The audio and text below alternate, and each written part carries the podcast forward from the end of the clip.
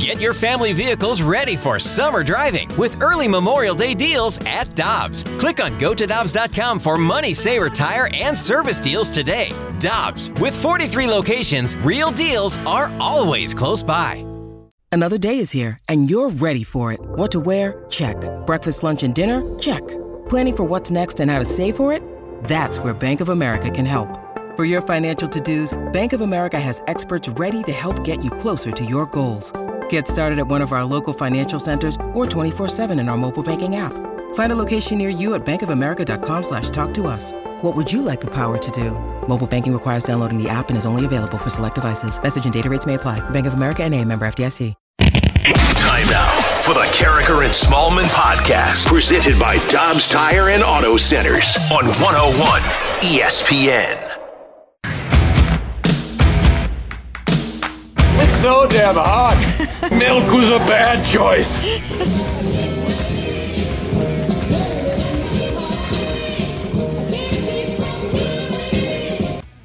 Good morning, everyone, and welcome to Karraker and Smallmon on 101 ESPN at 701. Your time check brought to you by Clarkson Jewelers, an officially licensed Rolex jeweler.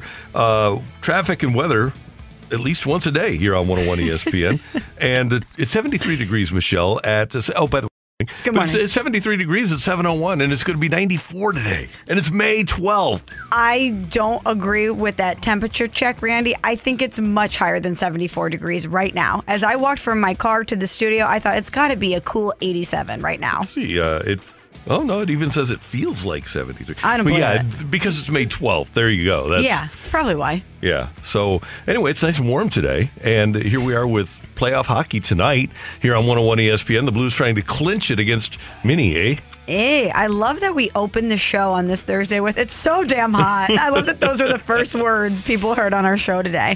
Happy Friday Eve, and uh, we got quite a show for you coming up. First of all, Greg Amsinger tells us last night. Shocker, he's playing in a golf tournament today and tomorrow. So no Greg today, but we're going to talk to John Kelly. We're going to talk to Chuck Wallace about the NASCAR Enjoy Illinois 300 coming up June 3rd or June 5th rather at uh, the Worldwide Technology Raceway. Jon Morosi from MLB Network is going to join us a little a little later to talk a little bit about some of the trade rumors surrounding the Redbirds, plus Jeremy Rutherford with his Thursday visit as we get ready for the Blues. The other night, of course, the Blues put themselves in a position to clinch this series with the 5-2 win, courtesy of the Vladimir Tarasenko hat trick. Now, there's been a lot between Vladdy and the organization, right? Mm-hmm. So even now, you get to this point, and Vladdy ha- has kind of ridden the roller coaster at times under Craig Berube. So, coach, how's the relationship between you and number 91? I think Vladdy and I have really formed a real good relationship. And, you know, it's not always, you know, patting each other and talking nice either, which is fine. It's, you know, you got to go at it sometimes, and I'm okay with that, and so is he. It's like, you, you know, he he hears it or I hear it, and we go on, let's go. Go play. We don't, you know, that's what it's all about. That's what it's all about. Isn't that what you should have with a boss or with someone that you value? If you value that person's relationship and you want them to make you better, you should be able to express your concerns, but also be receptive to them pushing you to be the best that you can be. And with Vladimir Tarasenko, I think at times that was probably an issue for him. He was the most talented player on the ice, and sometimes when you've been the most talented guy your entire life, you might not be open to criticism or you might not be mm-hmm. open to being pushed harder or having someone point out your flaws and force you to self-examine and get better. But with Craig Berube, there's no coddling. There's you better not have an ounce of mental fragility if you're going to be coached by Craig Berube because he's just so blunt. He's just going to tell you exactly how he sees it. Right. That's the thing, Michelle, that every player, when you ask, and we talk to David Braun every week, but we, we've asked him several times, what makes Berube Berube? And if you're a player, you know exactly where you're where you stand. And I think sometimes, especially under Mike Yeo, who preceded Berube, players didn't know exactly where they stood. And I, I think it's sometimes with a guy as talented as Vladdy, coaches just say, "You're doing fine. Just go out and play," because that's what they do. If they, if they're playing great, you don't worry about them. But I do think everybody likes to be coached, and I'm sure that Vladdy appreciates the fact that in some way, shape, or manner, Berube is coaching him up, and he knows exactly where he stands at the end of the day. after you win a Stanley Cup under somebody, I think you get the benefit of the doubt if you're the coach, right? Um, but Could there have been a better coach to handle any so even as small as it ended up being? Any sort of drama like that, off season or off ice drama, than Craig Berube. If you're Vladimir Tarasenko and you want to get out, and then that doesn't happen, and you come back to the team, I don't know another coach that's going to turn the page or get down to business quicker or more effectively than Craig Berube. He's You're the- exactly right. The perfect coach to handle a situation like that. Now, one of the guys that has led the charge literally for the Blues in this series has been Brayden Schenn. And Berube was asked yesterday about the physicality and how physical Schenn has been in this series. Well, he's just, you know, we got to continue to bang bodies, stay disciplined, though. That's important. We got to stay disciplined. We got to be physical on the puck. You know, it's not physicality running out of position, it's physicality on the puck. Now, Michelle, I will tell you that we appreciate Brayden Schenn here in St. Louis. Love him. Love him. He's he is the quintessential playoff player. And they haven't been deep in the playoffs in Minnesota for a while. Mm-hmm. They don't get playoff hockey. They don't get that it's a man's game and it's a hard game. Now, I'm sure they appreciate that Ek and uh, the, the, the the grief line, right? Because they play hard and, and they're hard to play against. But apparently, Wild Twitter wants Brayden Schenn assassinated for playing playoff hockey. He, he's playing the way that you play to win in the playoffs, and they think that he should be suspended for the rest of the playoffs and fined a million. I'm, I'm exaggerating here, but it's like they don't understand what it takes to win a Stanley Cup championship. Assassinated? Excuse me? Yeah. Okay. So, first of all, Minnesota, didn't you all grow up on the frozen pond? Isn't that something that happens essentially when you leave the hospital in Minnesota as you get a pair of skates? If there's any fan base that should appreciate the selflessness and the all around toughness and the team minded play of a guy it, uh, like Brayden Schenn, it should be people from Minnesota who understand hockey better than anybody. You would think that that's like Cardinals fans not appreciating um, a, an all around great baseball player, someone who's fundamentally sound and who is just there for the team. That would be like Cardinals fans not appreciating Nolan Arenado when he's in Colorado, saying he's Yeah, the he's yeah. the worst. That, Wild fan, Wild fans should love Brayden Schenn. Well, when you look at what they have in a guy like Marcus Foligno, Marcus Foligno is a poor man's Brayden Schenn. They, when he grows up, that's what he wants to be, and that's what they should want him to be. Honestly, though, Randy, if there was a guy who was sacrificing everything, getting racing back on defense, doing the back check, if if there was a guy who was knocking Blues players out of their skates the way that Brayden Schenn is knocking Wild players out of their skates with the physicality, we'd probably hate him too. It's it's a classic hate us because you ain't us type situation. They hate him because they love him. They hate him because they wish they had a player like Brayden Schenn. And by the way, Wild, if you're saying Brayden Schenn is being too physical, I think I remember mm, what was that game one, game two? They all run together at this point, Randy, where their guy Jared Spurgeon crush checked someone's ankles. Buchnevich, yep. Bob- Pavel Buchnevich. So sorry that Brayden Schenn is doing legal hits But here. Michelle, the response among the wild Twitterverse was, but Spurgeon apologized and paid his fine. You know what? Why are we even giving any light to Twitter? Because this is where trolls live, Randy. We we don't. We're kind of trolling them. when they go low, we go high, right? Yeah. And you know what the ultimate heights is? Is for the Winning Blues to close six it, tonight. to close Yeah. it out tonight, and to have Brayden Schenn be the one who gets the game-winning goal. Or sets it up with a big hit. He might do both. Yeah. To Michelle's point, I, I mean, if you went around and asked a hundred Wild fan before this series, listen, you can trade Brayden Schenn for Marcus Foligno, and now it's the grease line. They would do it every single time because he's the exact kind of player they love. But he's the one. He's the one put him into the boards instead of Foligno putting Blues in the boards, and now they're pissed off. It happens. Do you remember um, maybe about a year ago, there was a piece written at The Athletic about why every winning team needs a guy like Pat Maroon? And they, they chronicled his career and talked to people all the way from Pee Wee to on a, on a Stanley Cup championship team about the things that he does that makes a championship team run.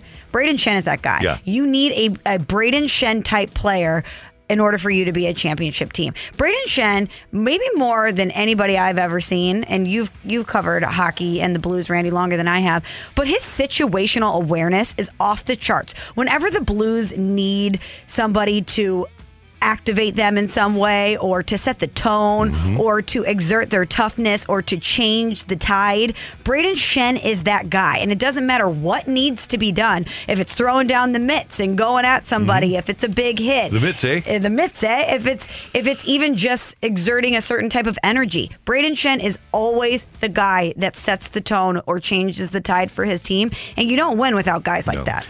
Later in the show, we're going to play Thursday Mad Libs. And today, when you use your mic drop feature with the 101 ESPN app, your Mad Lib is going to be the Blues win game six if blank. You get to answer.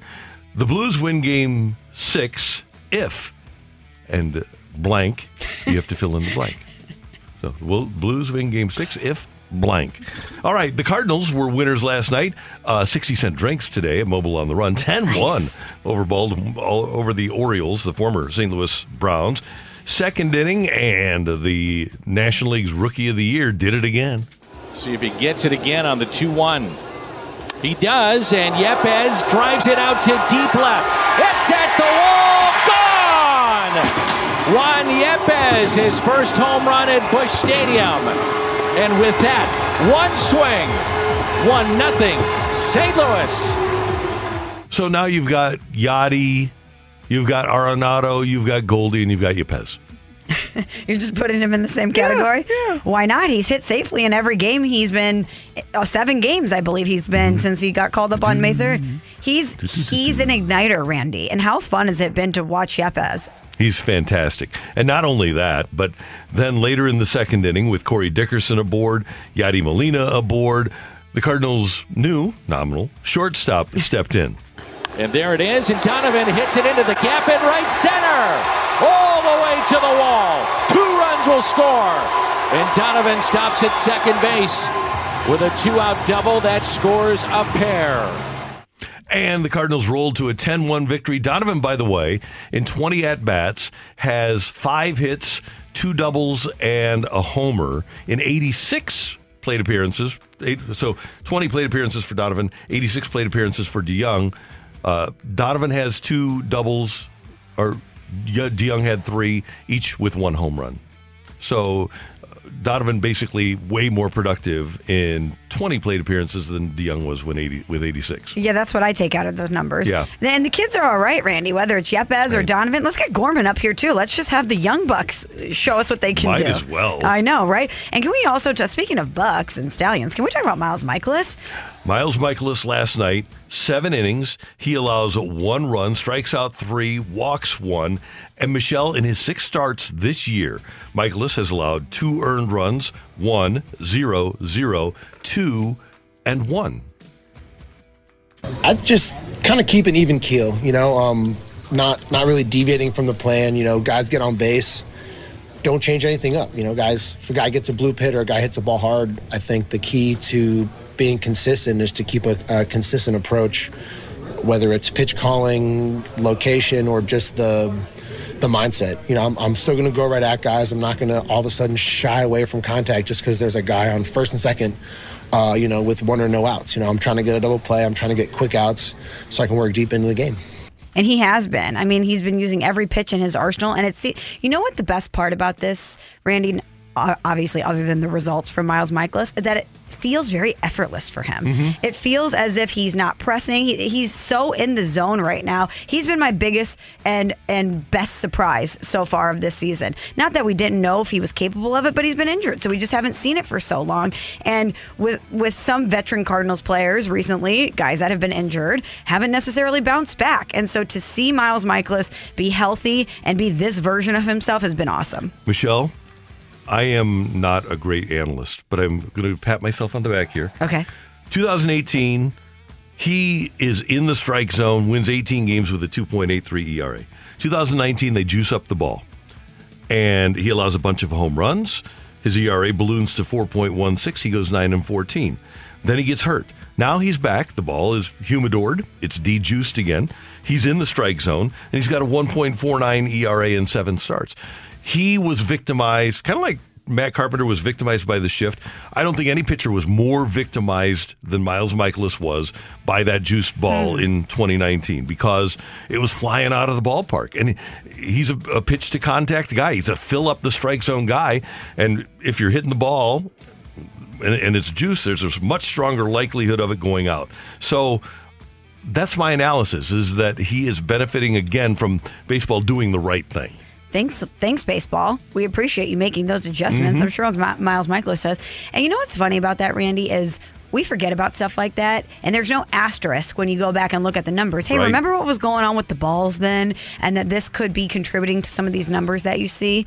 And if you're Miles Mikolas, if you come out and say something like that at that time, well, have you seen what's going on with the ball and how it might affect me? People just use it as an excuse. They'll Right. say, "Come on, the the results are all we care about. If the production isn't there, I don't want to hear anything about the about the way the ball might have changed." But you're absolutely right; it could have totally affected him negatively. First year with the Cardinals, he allowed 16 home runs in 200 innings. The next year, he threw 184 innings and allowed 27 home runs. So far this year, he's allowed two home runs in his 35 and a third innings pitched. All right, so there you have it. By the way, last night Memphis was up uh, by 55 on Golden State, and they beat him by 39, and they stay in the series to just to go back to San Francisco and get beaten Game Six. Without Ja, I know it's unbelievable I couldn't believe it. If ever there was a, a team that did not care about playing, it was last night's Golden State Warriors. Yeah. So that happened though. Game one of the 1985 finals. It was called the Memorial Day Massacre. The Celtics just trampled the Lakers. It was, I think, 148, 114. Horrible game one performance for the Lakers, and then they came back and won the series in six. So some teams just take nights off, even in the playoffs. So you're still taking the Warriors. Big, big. yeah, I am. That's Michelle. I'm Randy. Matthew is here. Coming up, get your text into the Air Comfort Service text line 65780. Sick of it. Coming your way on 101 ESPN. We're right back to the Karraker and Smallmon podcast, presented by Dobbs Tire and Auto Centers on 101 ESPN. I'm over it, Sharon. I can't take this no more. I am done. I'm sick of it. Do you hear me? Sick of it. I can't take it anymore. These people are the worst. Karraker and Smallmon are sick of it. We do welcome your texts to the Air Comfort Service text line 65780. Michelle, Matthew, and Randy. And Michelle, we give a lot of credit to the NFL for their ability to market. They're brilliant, they're a machine. That being said, I'm sick of the hype over a schedule release. We're finding out where teams are going to play and when. We don't need to have three TV shows about it. Just turn it out, put it on the interwebs, and I'll be fine. I do not need to have a lot of pomp and circumstance surrounding the release of a sports schedule. But there's a lot of people that will be tuned in, and there's a lot of people that are going to be very hyped to find out who their team's opponents are. That's the problem, Randy. I know I, I- I give the NFL credit, but wouldn't you be just as excited if it showed up on ESPN.com? Do you need a three hour show to break it down? If you're the NFL, you do. I, that's why I give them credit, but it's silly. It is silly, but it's not as if they're doing this and then there's no reaction or no audience for it. Absolutely. They're doing it and the audience is clamoring for more. It, it- it's getting headlines. The release of a schedule Yes. gets headlines. It does. It I'm just absolutely sick of it. does. I understand why you're sick of it. Now, if we had a team here, would you still be sick of it? I don't need that kind of hype. I can. I tell you what, I can go through the entire evening, not watch the show, and then click on ESPN.com or NFL.com if I have a team and say, "Oh, there's my schedule." I don't need to watch a show for it. Or tune in at the very end and just see Yeah. see who your team's Yeah. opponents are for the entire season. I understand. Would you be less sick of it if the actual, like flat out who you're going to be playing hadn't been released five months prior, and it's now now it's just the actual when it's falling in the year? Like the fact of what division you're playing, you know, and, and what in each conference, if that was held back until this TV special, would you be more into it? Well, see, that's a template. We we there's a formula, so we know we know who the Rams are going to play four years down the road. So that that's not it. Although I guess it'd be different if you if it was like it used to be and you didn't know and it was more like the NCAA selection show and you say, oh, they're playing Team X this year. So yeah, that'd be, be a little bit different if it was more like the NCAA selection show. But I already know who everybody's going to play, so you're mm-hmm. just telling me when. But like I said, they're Oh, responding to the demand. Yeah. Well, We're addicted yeah, as a country to the NFL. We're fully yeah, addicted. they they have built that demand, and good for them. But I'm just thinking, I, I understand. Uh, well, buckle up, Randy, because I'm I'm actually angry. Sometimes this segment, it's like, oh, I'm sick of the weather. No, I'm actually angry too. There's something I'm really sick of. Gary Bettman, I know you love the show. I know you stream Karraker and Smallmon all the time. Every day. And we thank you for that. We love you for that. I know that you're listening, and I need you to not only just listen, but hear me. An 850 puck drop in St. Louis, 850 puck drop for game six tonight. I was already sick of an 830 because, by the way, when they say, oh, it's an 830 puck drop, no, it's 840, 847, maybe 851 if things are taking a while to have the puck drop be at 8:50 knowing we're not even going to get any action till at least 9 p.m. What do you think we we're it's two midwestern teams. People have to work the next day, Gary. Kids have to go to school. Are kids still in school? I don't have kids. I think kids Yeah, are still I in school. think so, yeah. Kids are still in school, Just had prom, yeah. Yeah, they just had prom, okay? Kids are in school. If kids want to come to game six, think about what that does for parents. You're going to have to have the kids be so tired, maybe leave early. They might be cranky in the third period. Think about the, the mood they're going to be in the next day. Randy, yesterday I went to get a coffee and I was looking around. Everybody was a zombie because they had all. I looked around and I go, I know everyone is looking this way because we all had to stay up so late to watch the Blues game. And we're choosing, of course, to stay up to watch our team. But what are we doing here? 850 for two Midwestern teams? Give me a 6 p.m. puck drop. 5:30 if you're feeling crazy because I know I'm not going to get it until 5:41.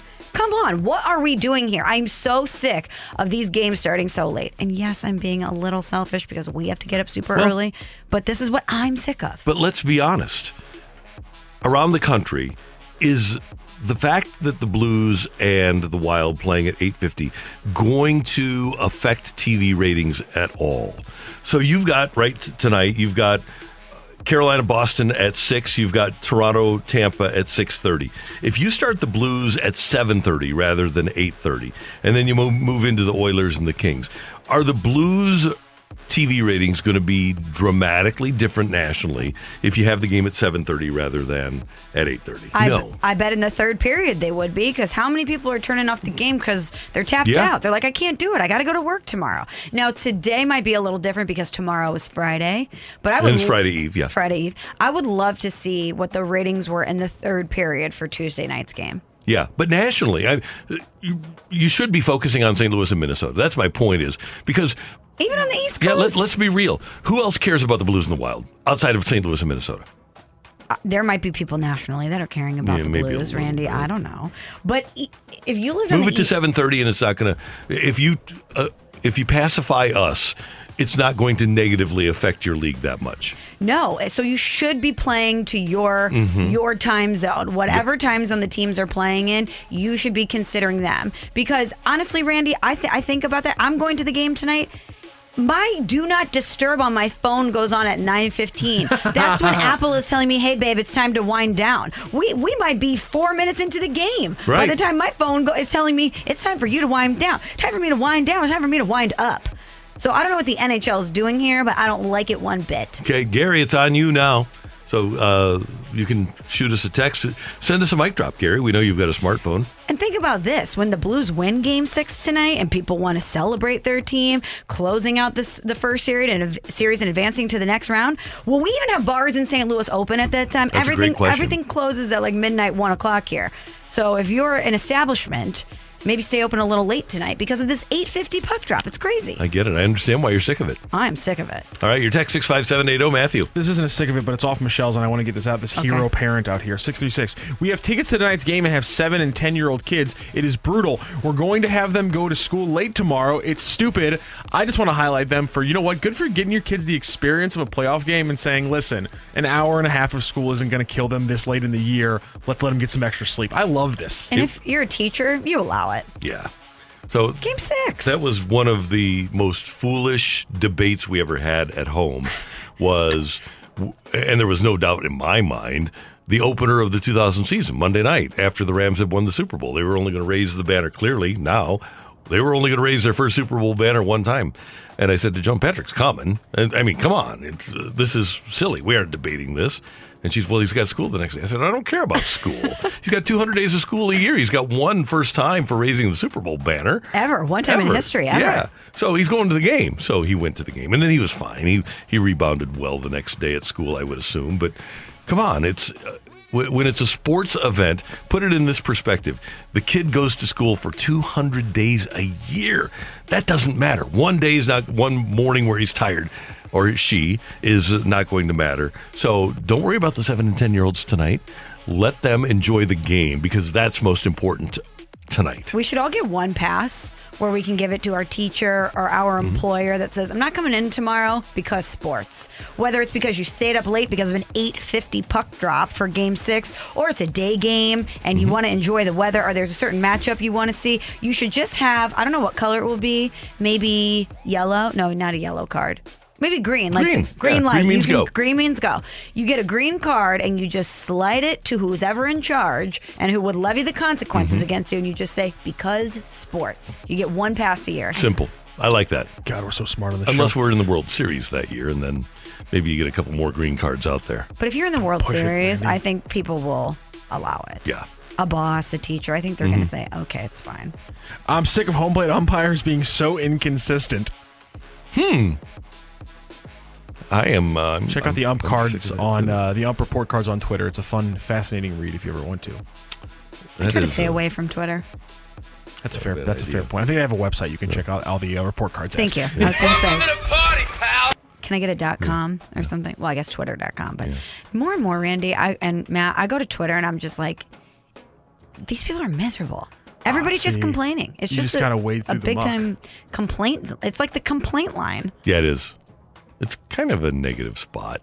I would say so. Somewhat. Speak of it in our segment that's called "Sick of It." I was going uh, to say, we're talking about how negative. Tw- I'm like, all they do is complain as we're doing a segment literally called Sick of It where we complain. Sunshine, lollipops, and rainbows, everything. Speaking of sunshine, this person is sick of humidity already. It's May. At least we have self awareness.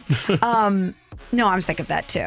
Yesterday, I thought, okay, so the females listening, and I know there's a lot of them because I hear from them, they will understand this dilemma. Oh, you and your hair. Yes, Randy, I got my hair done yesterday. I'm going Not to the a girl game. problem.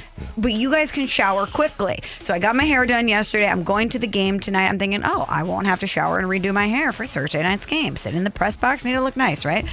I wanted to go on a walk yesterday. Mm-hmm. Those things cannot exist at the same time. You cannot go on a walk when it's this hot and humid and not sweat so much that you need to shower. And you're probably thinking, just shower. What's the big deal? You don't understand. When you have this amount of hair, it takes an hour to blow dry your hair. An hour of your time. I don't have time for that. Maybe tonight I do since I don't have puck drop till 8:50, but it's just the entire principle. You want to avoid it at all costs. And they style it for you at the salon. Sick of it all, Randy. Sick of it So, all. Michelle, not to kind of rub it in your face or anything, but when I go get a haircut, it takes 20 minutes. When I get up in the morning and shower, I rub my fingers through my hair and I'm done. I'm I'm I'm jealous You of that, Randy. boy. That's just not Michelle. Are you kidding me? My That last, is nuts. My last haircut took 90 minutes. 90? I don't get haircuts very often. You 90? it took it took it takes a long time to cut my hair. It's thick. It's not that th- 90. Oh. I think it takes me 90 to to color, cut, shampoo, blow dry, and style. It's what are they you, doing Michelle. with it's, for it's you? a whole. It's a whole. They have to get a second pair of clippers most of the time. Whoa. At Hair Saloon for Men, they literally have 20 minute increments. So you can like uh, 9 to 920 is open, 920 to 940 is open, 940 to 10 is open. That's 20 minutes. I complete- boom, I bing, com- bing, boom, you're out. I completely ruin the the schedule when I go to these I'll bet, places. yeah. So, yeah, you have thick, luscious hair. So I'm, I'm lucky. Yeah, you really are. But uh, yeah, like I said, Michelle, I get up in the morning, shower, towel, boom, I'm done. Rub it in. Jeez. Thanks, Matthew. Thanks, Randy. Coming up next, get your air, uh, your mic drop in, your Rhino Shield mic drop. It's going to be Thursday Mad Libs. The Blues win Game Six if blank. Also, you can send us a text six five seven eight zero. It's Mad Lib Day. The Blues win Game Six if blank. Next on one hundred one ESPN. We're right back to the Karraker and Smallmon podcast, presented by Dobbs Tire and Auto Centers on 101 ESPN.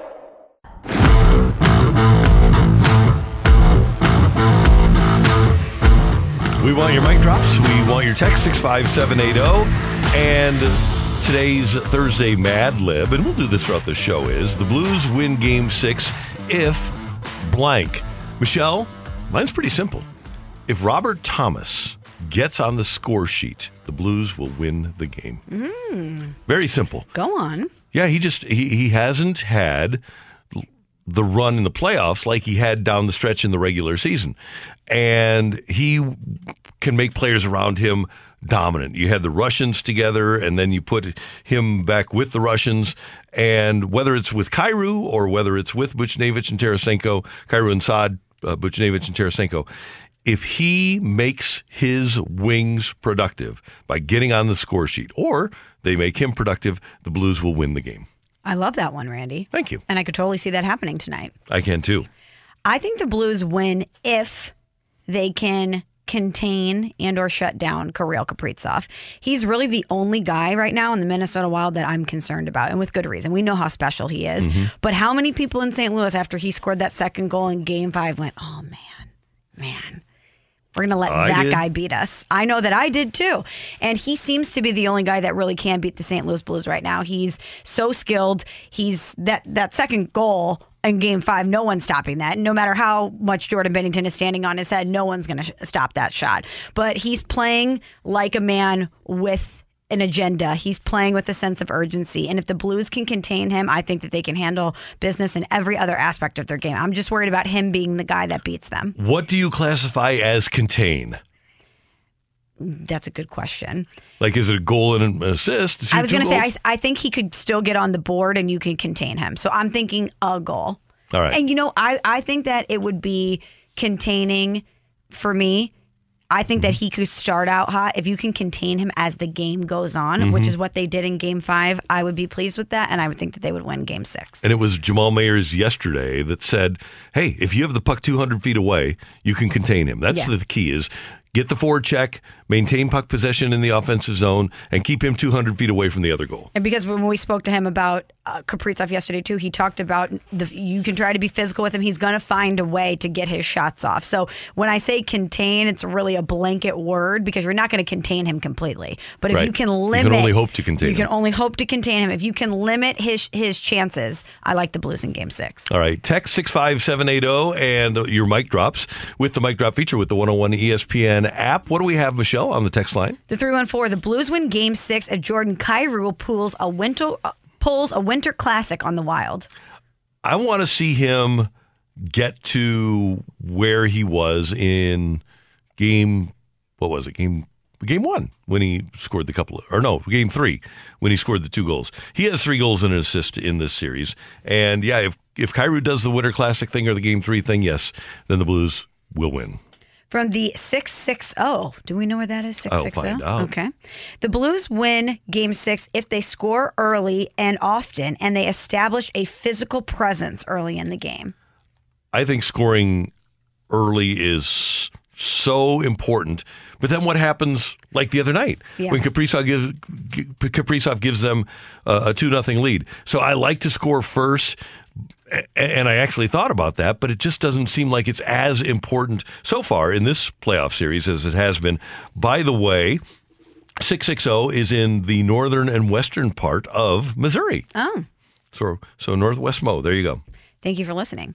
Yeah, I'm not even concerned if the Wild score first because how many times this season have the Blues operated with the deficit and they come alive in the second and or third Yeah. periods? It's just it's something that we talked about at length throughout the season and something that they always seem to find an answer to. So I'm not even concerned if the Wild score first, but I do agree with establishing a physical presence. I know you know that they're going to throw everything that they've got at you tonight with elimination on the table. Yeah. From the 636, the Blues win if they don't take stupid penalties and they get pucks in deep. Only two penalties the other night, and that's when Kaprizov scored. So that's huge. And then getting pucks in deep is such a key for this team.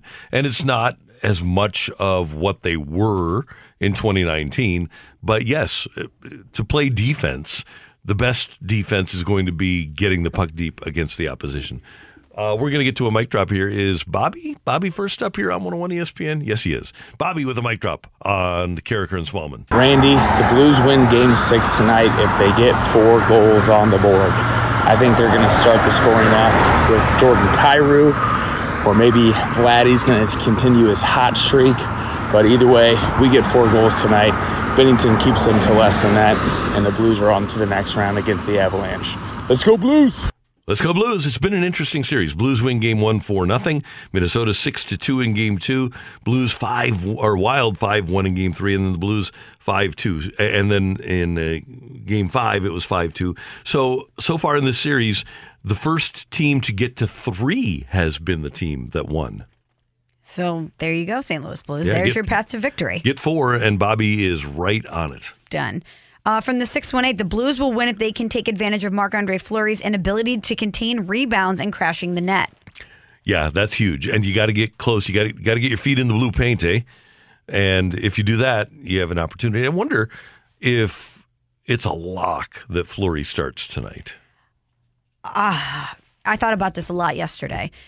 If you go with Talbot now, doesn't that seem like you're signaling to your team, okay, this is mm-hmm. this is desperation time? Yeah. I mean, I know it is. It's elimination. But with his record versus the Blues, I don't know if that's the card that I would play if I was them. I- they're in a tough spot. I don't know wh- who I would. go- I would say with Marc Andre Fleury, even though you might want to try Cam Talbot out and see if he can somehow have some sort of ignition. I don't know, mm-hmm. Randy. I just I think either way that the Blues aren't scared of either of those guys. No, I remember in 2016 because it was the day that we got our dog Moose that the Blues benched Brian Elliott in favor mm-hmm. of Jake Allen, and I believe it was for Game Six of the playoffs. They wound up losing that game and getting knocked out, and so my very first photo of Moose the puppy is sitting on a bench in our backyard. Oh, nice. Yeah, because he, he had been benched. But I thought that was a desperation move on the part of Ken Hitchcock. I mean, Elliott had played so well for you. And when you go trade for Marc Andre Fleury at the trade deadline, you're trading for him to play every playoff game. It, and I would think if you were going to make that move, you would have done it in Game Five. Yeah, right. Good point. That's Michelle. I'm Randy. This is 101 ESPN. We're going to continue to play this game throughout the course of the show. So if you have a mic drop, the Blues win game six if blank. Coming up next, though, it's Take It or Leave It on 101 ESPN. We're right back to the Karraker and Smallmon podcast, presented by Dobbs Tire and Auto Centers on 101 ESPN. Take it or leave it. Give us your feedback now by texting 65780. It's Take It or Leave It with Karraker and Smallmon on 101 ESPN. Powered by Gloria Lou Realty. Visit GloriaHasTheBuyers.com and start packing.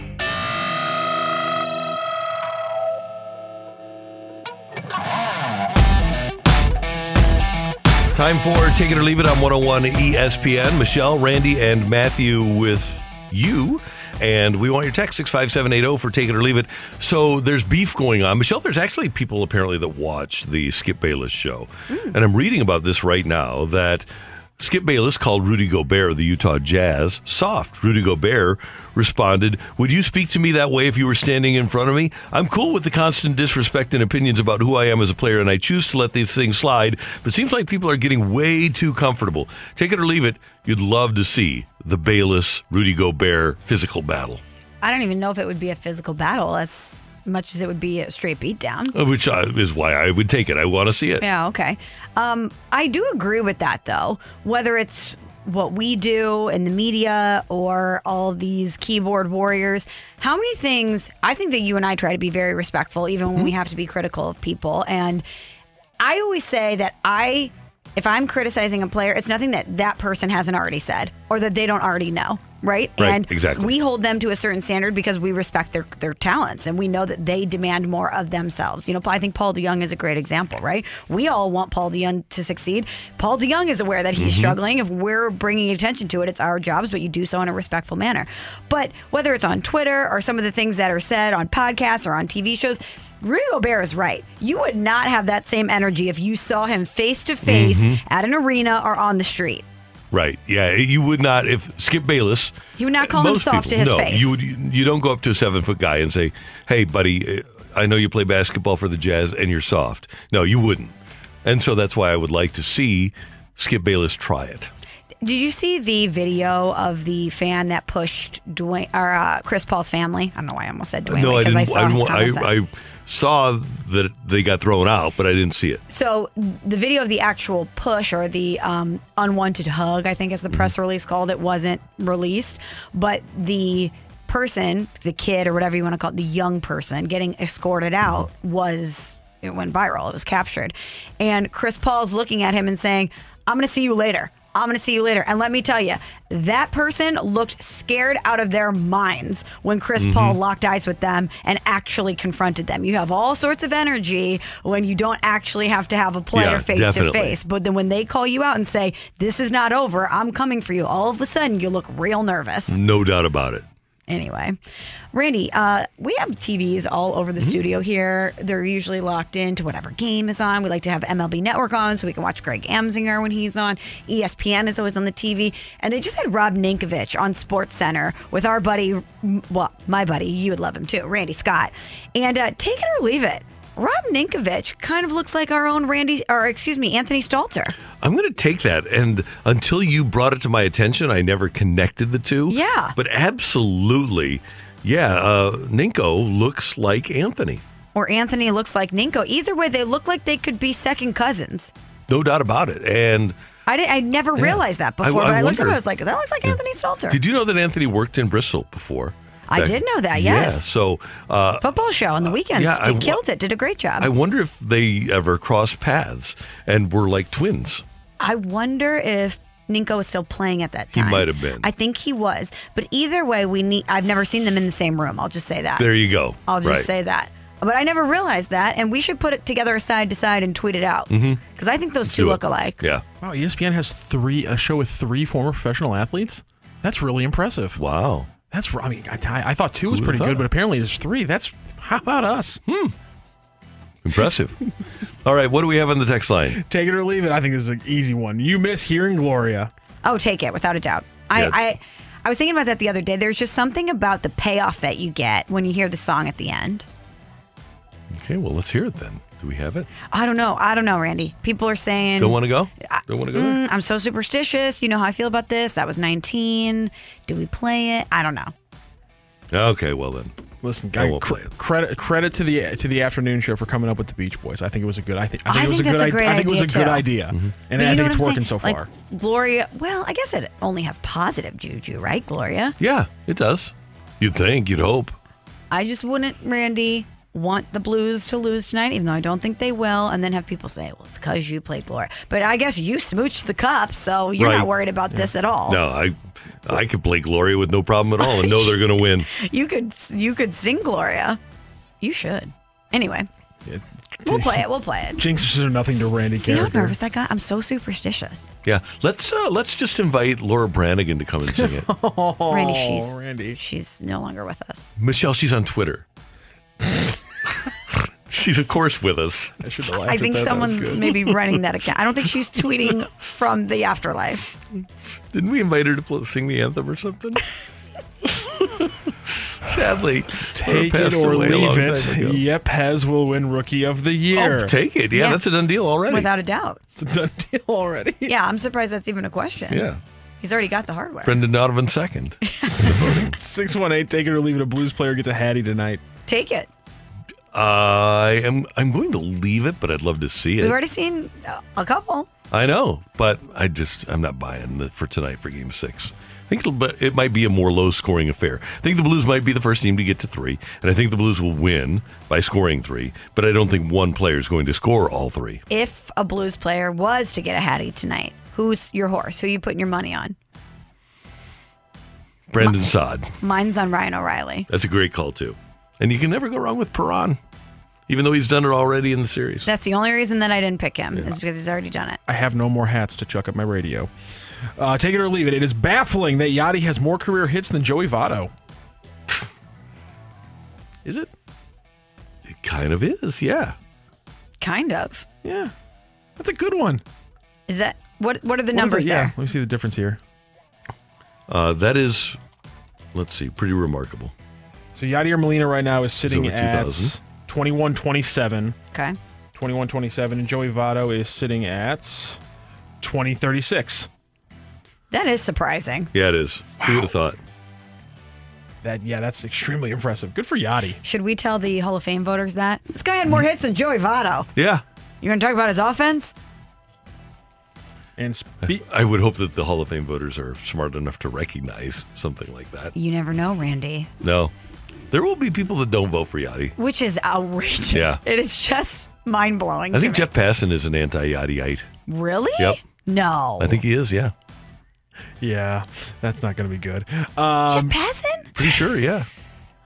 We gotta 65780. We got to get research on that because I can't can't see Jeff Passan not thinking Yadier Molina is a Hall of Famer. And if he I does, think he might have even said that on this station. What? Who is it that said? Who is it that said Rolen wasn't a Hall of Famer and got and caught the ire of the entire fan base? I can't remember which writer that was now. We do have a fan base that tends to use their social media and uh, and emailing skills. As a cudgel, is what you're trying to say? Yeah.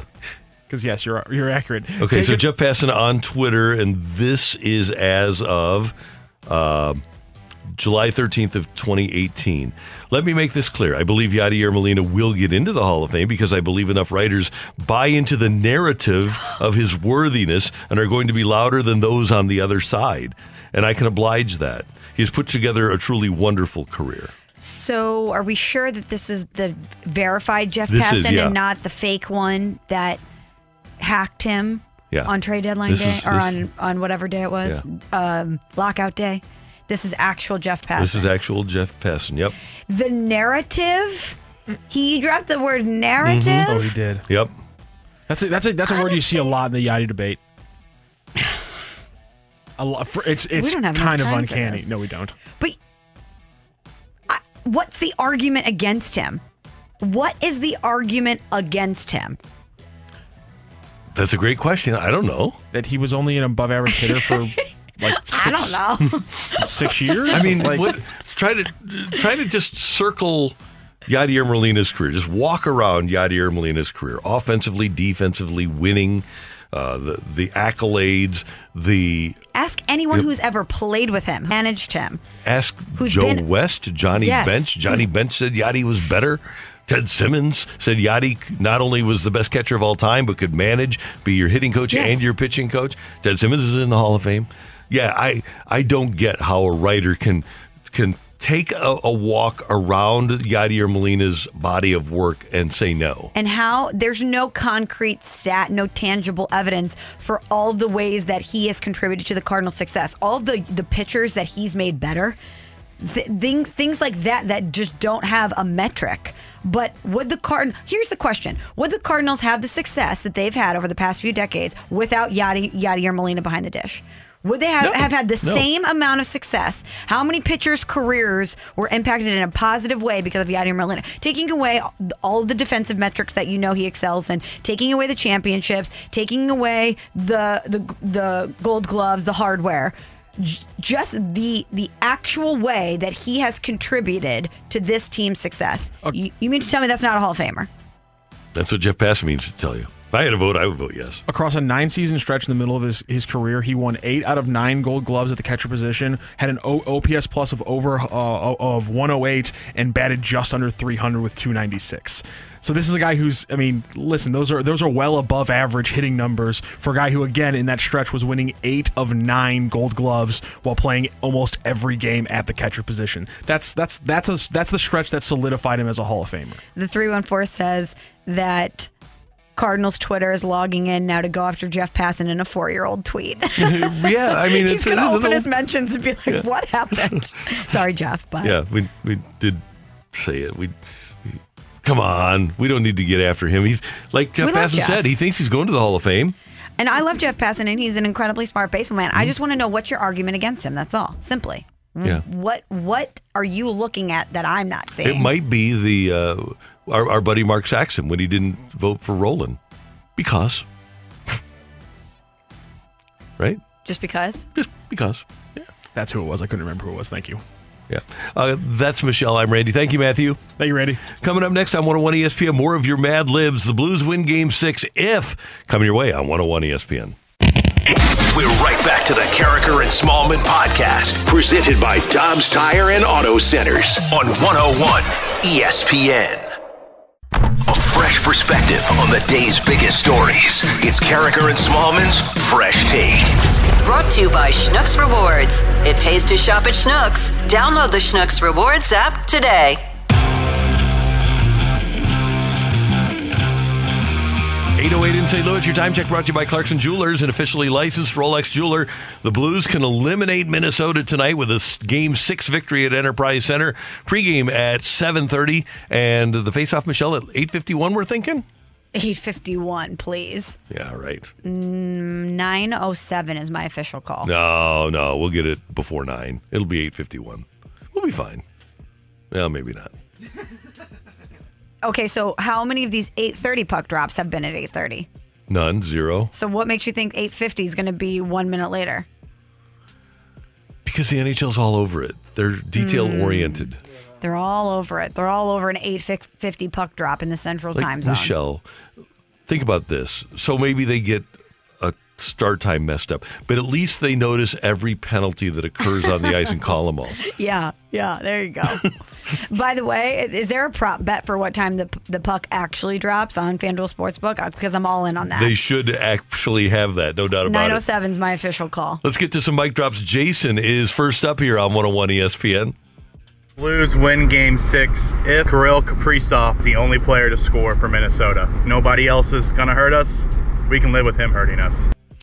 Got to be wary of that, though. And the Blues are. They know that other team, other players are capable of hurting them. The thing about Kaprizov is that you can try really hard to contain him and still not contain him. That's true. And even if he's the only person to score, he could be the one to beat you single handedly. Right, no doubt about it. Uh, we'll also hear from Marcus here with Karraker and Smallmon. The Blues win if they just show up. Oh, and Vladdy has another Hattie. Let's go Blues and sit. A Vladdy Hattie in Game Six. Wouldn't that be something if you got another one? A Big Daddy Vladdy Natty Hattie. Whoa. Big Vladdy Daddy Natty Hattie. I'm sorry, did Michelle just say Or that? Because that, that sounds like a Randy Vladdy phrase. Natty Natty Hattie. Hattie. It's Big Daddy Vladdy Natty Hattie. Okay, I like this a lot. That's we need what it one was. of these. That's what it was. The We- Big Daddy Va- Vladdy Natty Hattie. It, you're right. It was. Yeah. Okay, we How need weren't one we of on these. that we, before? We need another one of these. That's awesome. I, I tweeted Big Daddy Hattie, Yeah, but you it did. should have been Big, Daddy Daddy, Vladdy Natty Hattie. Yeah, that's pretty awesome. Print the shirts. You're now, now. Uh, what do we got on Apparel, the? are you listening? Print the shirts. What do we got on the text line? Sorry. Um, from the 314, the Blues win tonight if they score the first two goals. Okay, most dangerous lead in hockey, but uh, yeah, if they score, well, Minnesota did that the other night at home, but the Blues are better than Minnesota. So yeah, I'll, I'll go with that because if they score the first two, they're going to get the third too. That's right. Yeah. And you know that they'll continue to get better as the game goes on. They always do. They always do. From the 636, the Blues will win if Benner records a shutout. Yes, they will. That Yes, is they will. that is a definitive take, no yes, doubt about it. is. From the 816, the Blues win game six if Rosen and Perunovich continue to play well. Calle, I, I think Calle needs uh, he needs a clap. Calle Rosen. He's been impressive. And by the way, Scott Perunovich, and we saw this when he played before he got hurt. He's just noticeable, isn't he, when he's out on the ice? Mm-hmm. And granted, he's playing on the power play, so he should be more noticeable. But he's a skilled guy, and I think he has a chance to be a really good player. Let's get another mic drop, one more here in this segment from Colin, who's on 101 ESPN. The Blues win game six if we score more goals than the other team. Mm. No, just kidding. The Blues win game six if we come out with that same intensity that we did in game five. We keep the foot on the gas, even if we fall behind early, even if we score a couple early. We keep going until that final horn sounds. They're going to throw everything we've got. It may go to overtime. We're going to be up till midnight, but we're hmm. going to come away with it tonight. The Blues are winning in six. Let's go, Blues. Let's go Blues. Thanks, Colin. Now, I want to toss something in here because He, he mentioned the intensity. Yes. Wouldn't it be fun to crush the hearts and the hopes and the dreams of Wild fans by having Brayden Schenn step up with a couple of goals? Yes, we talked about that in the open. Yeah. I would love for it to be Brayden Schenn to be the one to take the knife, jam it into their eye and into their brain, and kill them with a game winning goal. He's absolutely capable of it, and he's already obviously frustrating them to a high, not just their fans, but their players too, to a pretty high degree. So I think that'd be fun if we could pull that off. I love how Brayden Schenn will knock a guy out of his skates, and then as he's skating away, he's smiling and laughing. Yeah, that's He's demented in the best way. I, lo- I love watching him play. that's pretty fun. You need to take the knife and jam it through their eye into their brain and kill them. That's what I'm saying. Come on. Go get them, Blues. Uh, that is Michelle, Matthew, Randy. Great to have you with us. Karraker and Smallmon on 101 ESPN. We're going to break down how the Blues win tonight with John Kelly, the TV voice of the Blues, next on 101 ESPN. We're right back to the Karraker and Smallmon podcast, presented by Dobbs Tire and Auto Centers on 101 ESPN. We are talking everything St. Louis Blues as we head into the Boardwalk Hardwood Floors Blues booth. Boardwalk Hardwood Floors has great floors for every home with locations in West County, South County, St. Charles County, and our new location in Mid County and online at boardwalkhardwood.com. The Blues and the Wild, game six tonight at Enterprise Center. John Kelly and Darren Pang will have the call on Bally Sports. And as he does every Thursday morning, John Kelly joins us on the Brown and Crouppen Celebrity Line. That's Michelle Smallmon. I'm Randy Karraker. Good morning, JK. How you doing? I'm good, Randy. How are you guys today? Good. Looking forward to tonight. It's always exciting when you have a possibility of eliminating an opponent. And John, one of the things we've been asking people this morning is uh, a, a kind of a mad lib. The Blues win Game Six if blank. I want to get your take. The Blues win Game Six if. Um, how about the obvious? If they can shut down Kaprizov tonight, I think if they can do that, I think that it would make the uh, path to victory a lot easier. Randy, how's that? That's great, and that's exactly what Michelle Smallmon said. Yeah, that's what I said, John. And I don't know if they can shut him down, but they can certainly try to contain him. But right now, I don't know if you agree, he feels like the only player from the Minnesota Wild that could truly beat the Blues. Yeah, I don't know about that. I mean, they, they obviously have a lot of great players. They had six guys that had 20 goals, Michelle. And, you know, you just never know. Um, you know, Berube was asked the other day about some of the Blues players that have not really put up big numbers in the series. And he said sometimes in a series, you just have to stay with it. And, and that's, that's the honest truth. So, I mean, who knows? I mean, a, a player like Kevin Fiala, to me, is a guy that you have to be concerned about because he's a 30 goal scorer. He hasn't scored in the series, and there's a lot of pressure on a guy like Fiala. Also, Hartman, who has a I think five assists in the series, but hasn't scored a goal. So, you know, they have a lot of scoring, um, yet they haven't had a lot of diverse production from their lineup. So, um, you just never know when a guy could break out. But obviously, they are still a very dangerous team. And John, it made such a difference the other night to have the steadiness of Leddy back in the lineup and to have Robert Bortuzzo at least available for the PK. Not many penalties called in the game, but to have those guys back, the, those veterans, as well as the kids played when they were out, is pretty big. Well, Randy, I think you know, and we all know that any team in the Stanley Cup playoffs, you know, you're playing top clubs and top players. And you can maybe get through a game or two with a guy out or maybe two defensemen on the sidelines, but you know, the Blues had three guys hurt, and then Scandella gets hurt in the game, and Santini only played about four minutes. Um, and quite honestly, down the stretch, they really played with four defensemen. I mean, Perunovich played a little bit, um, but they really settled in with the four defensemen. And, I, you know, I really felt that you got to give the Blues players um, high marks for, for trying to just dig down as deep as they could and they hung on for victory. And and that's to me that looking back, if the Blues win this series, and, and I think they will, but who knows, right? I think you look back to that third period of Game Four when the Blues were hanging on with with you know a depleted defense, and you say that was the difference. That was the chance to me the Wild had to knock the Blues out and take a commanding lead, but they they let the Blues get the victory and and of course they won game five so to me that in hindsight it could be the pivotal period of this series John, a lot of intrigue over who the Minnesota Wild will put in net tonight. Do you think that uh, going with Cam Talbot might be a smart move for them to provide a spark for the team, or do you think it would be best for them to stick with Marc Andre Fleury? You know, Michelle, I think that it's too late to make a change. Now, I'm not saying they won't. Obviously, I have no idea, and they could because because Talbot was so good down the stretch. But you have to keep in mind, as you know, he hasn't played in a couple of weeks. So to, to make a goaltending change for a game six is is really late. So uh, I thought they should have done it perhaps if they were going to do it in in the last game, um, but they didn't do that. So Um, my hunch is that they'll stick with Fleury, but we'll find out uh, later this morning at the morning skate. John, I would imagine that at some point in these playoffs, whether it's tonight or if there is a game seven or if the Blues advance, I would imagine that Ivan Barbashev is going to have an impact. He really hasn't. What have you seen or not seen from Barbashev that we saw during the regular season? Well, you know, when, when Barbashev is playing well, Randy, he, he is hitting and he is making plays and he's impacting the game in all three zones. And not that he's been bad. I thought he made obviously a good play on, on the on the fourth goal the other night when he dropped the puck off to Tarasenko. So, you know, his his line is, was a little bit quiet, and you know, Buchnevich has been a bit quiet, although he made the great play on the winning goal the other night. Um, so I thought those guys came on in the last game and, and again, it's not like they've been bad. Um, but you know, the truth is, Randy, in a playoff series, you're you're playing against really good teams, obviously, and good players, and certain guys are going to get shut down. Right? That's just the way it is. Mm-hmm.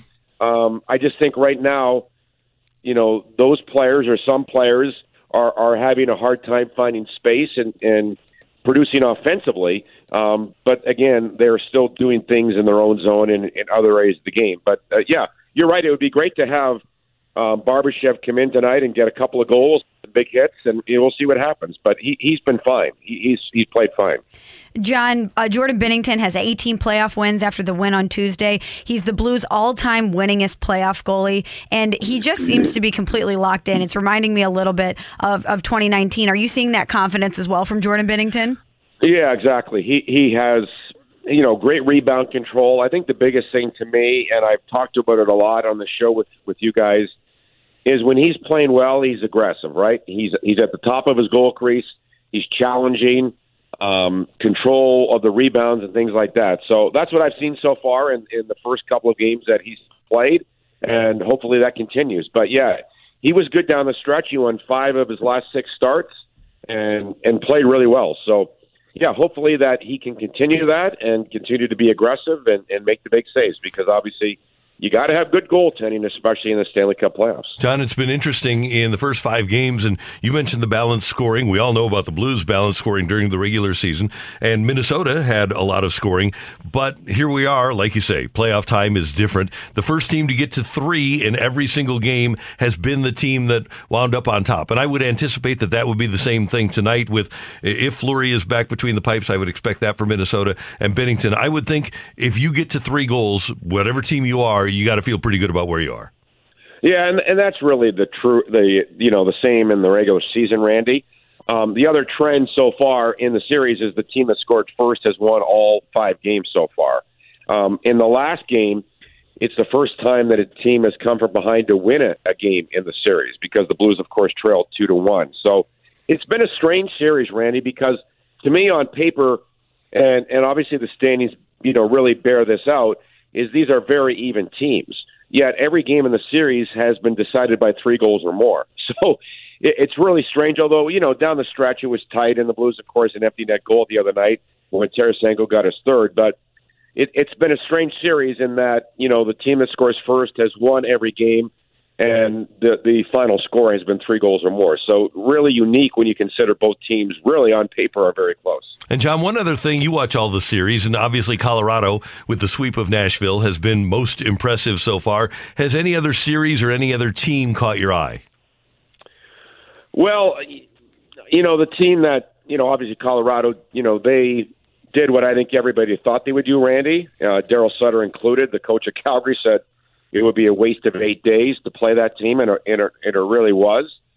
You know, I think Florida not playing the way they played in the regular season is a bit of a, a surprise to me. I thought that they would have uh, a relatively easy time with Washington, and obviously that's turned into a, a really tough series. So, you know, they came from behind last night. They were down three nothing, and they won the game. So that was obviously huge, and now they're up in the series. But uh, that's a team that I thought would would have a better start to the playoffs um, and didn't. So I'd say if I had to pick one club, that would be the surprise team, although obviously they might win the series now.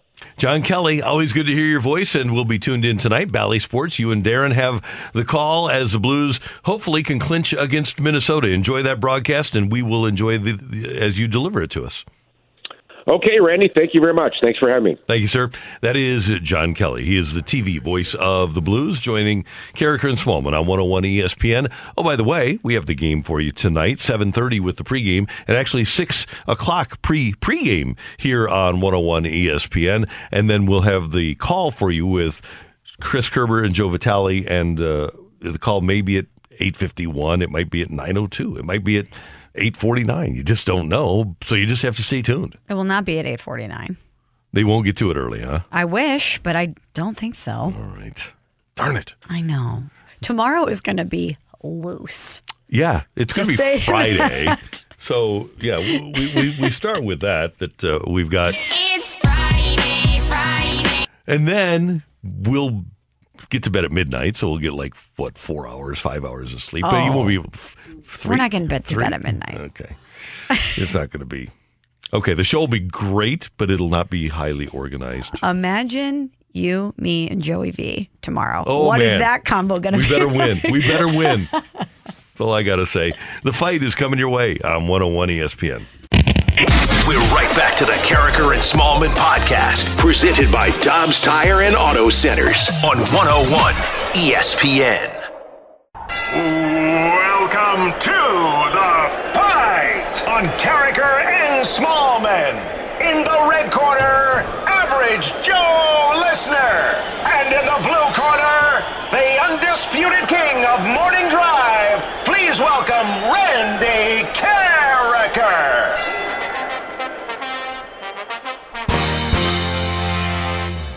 time to fight on Karraker and Smallmon on 101 ESPN. Megamind Randy Karraker is securely hanging out in the cone of silence. And we're welcoming in his challenger for the fight right now. John is with us on 101 ESPN.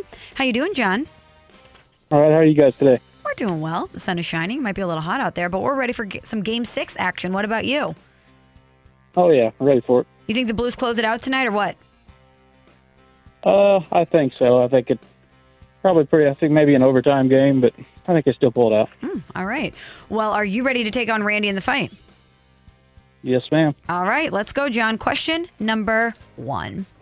Christian Yelich hit for the cycle for the third time in his career yesterday, joining Freddie Freeman and who else as the only two other active players with multiple career cycles.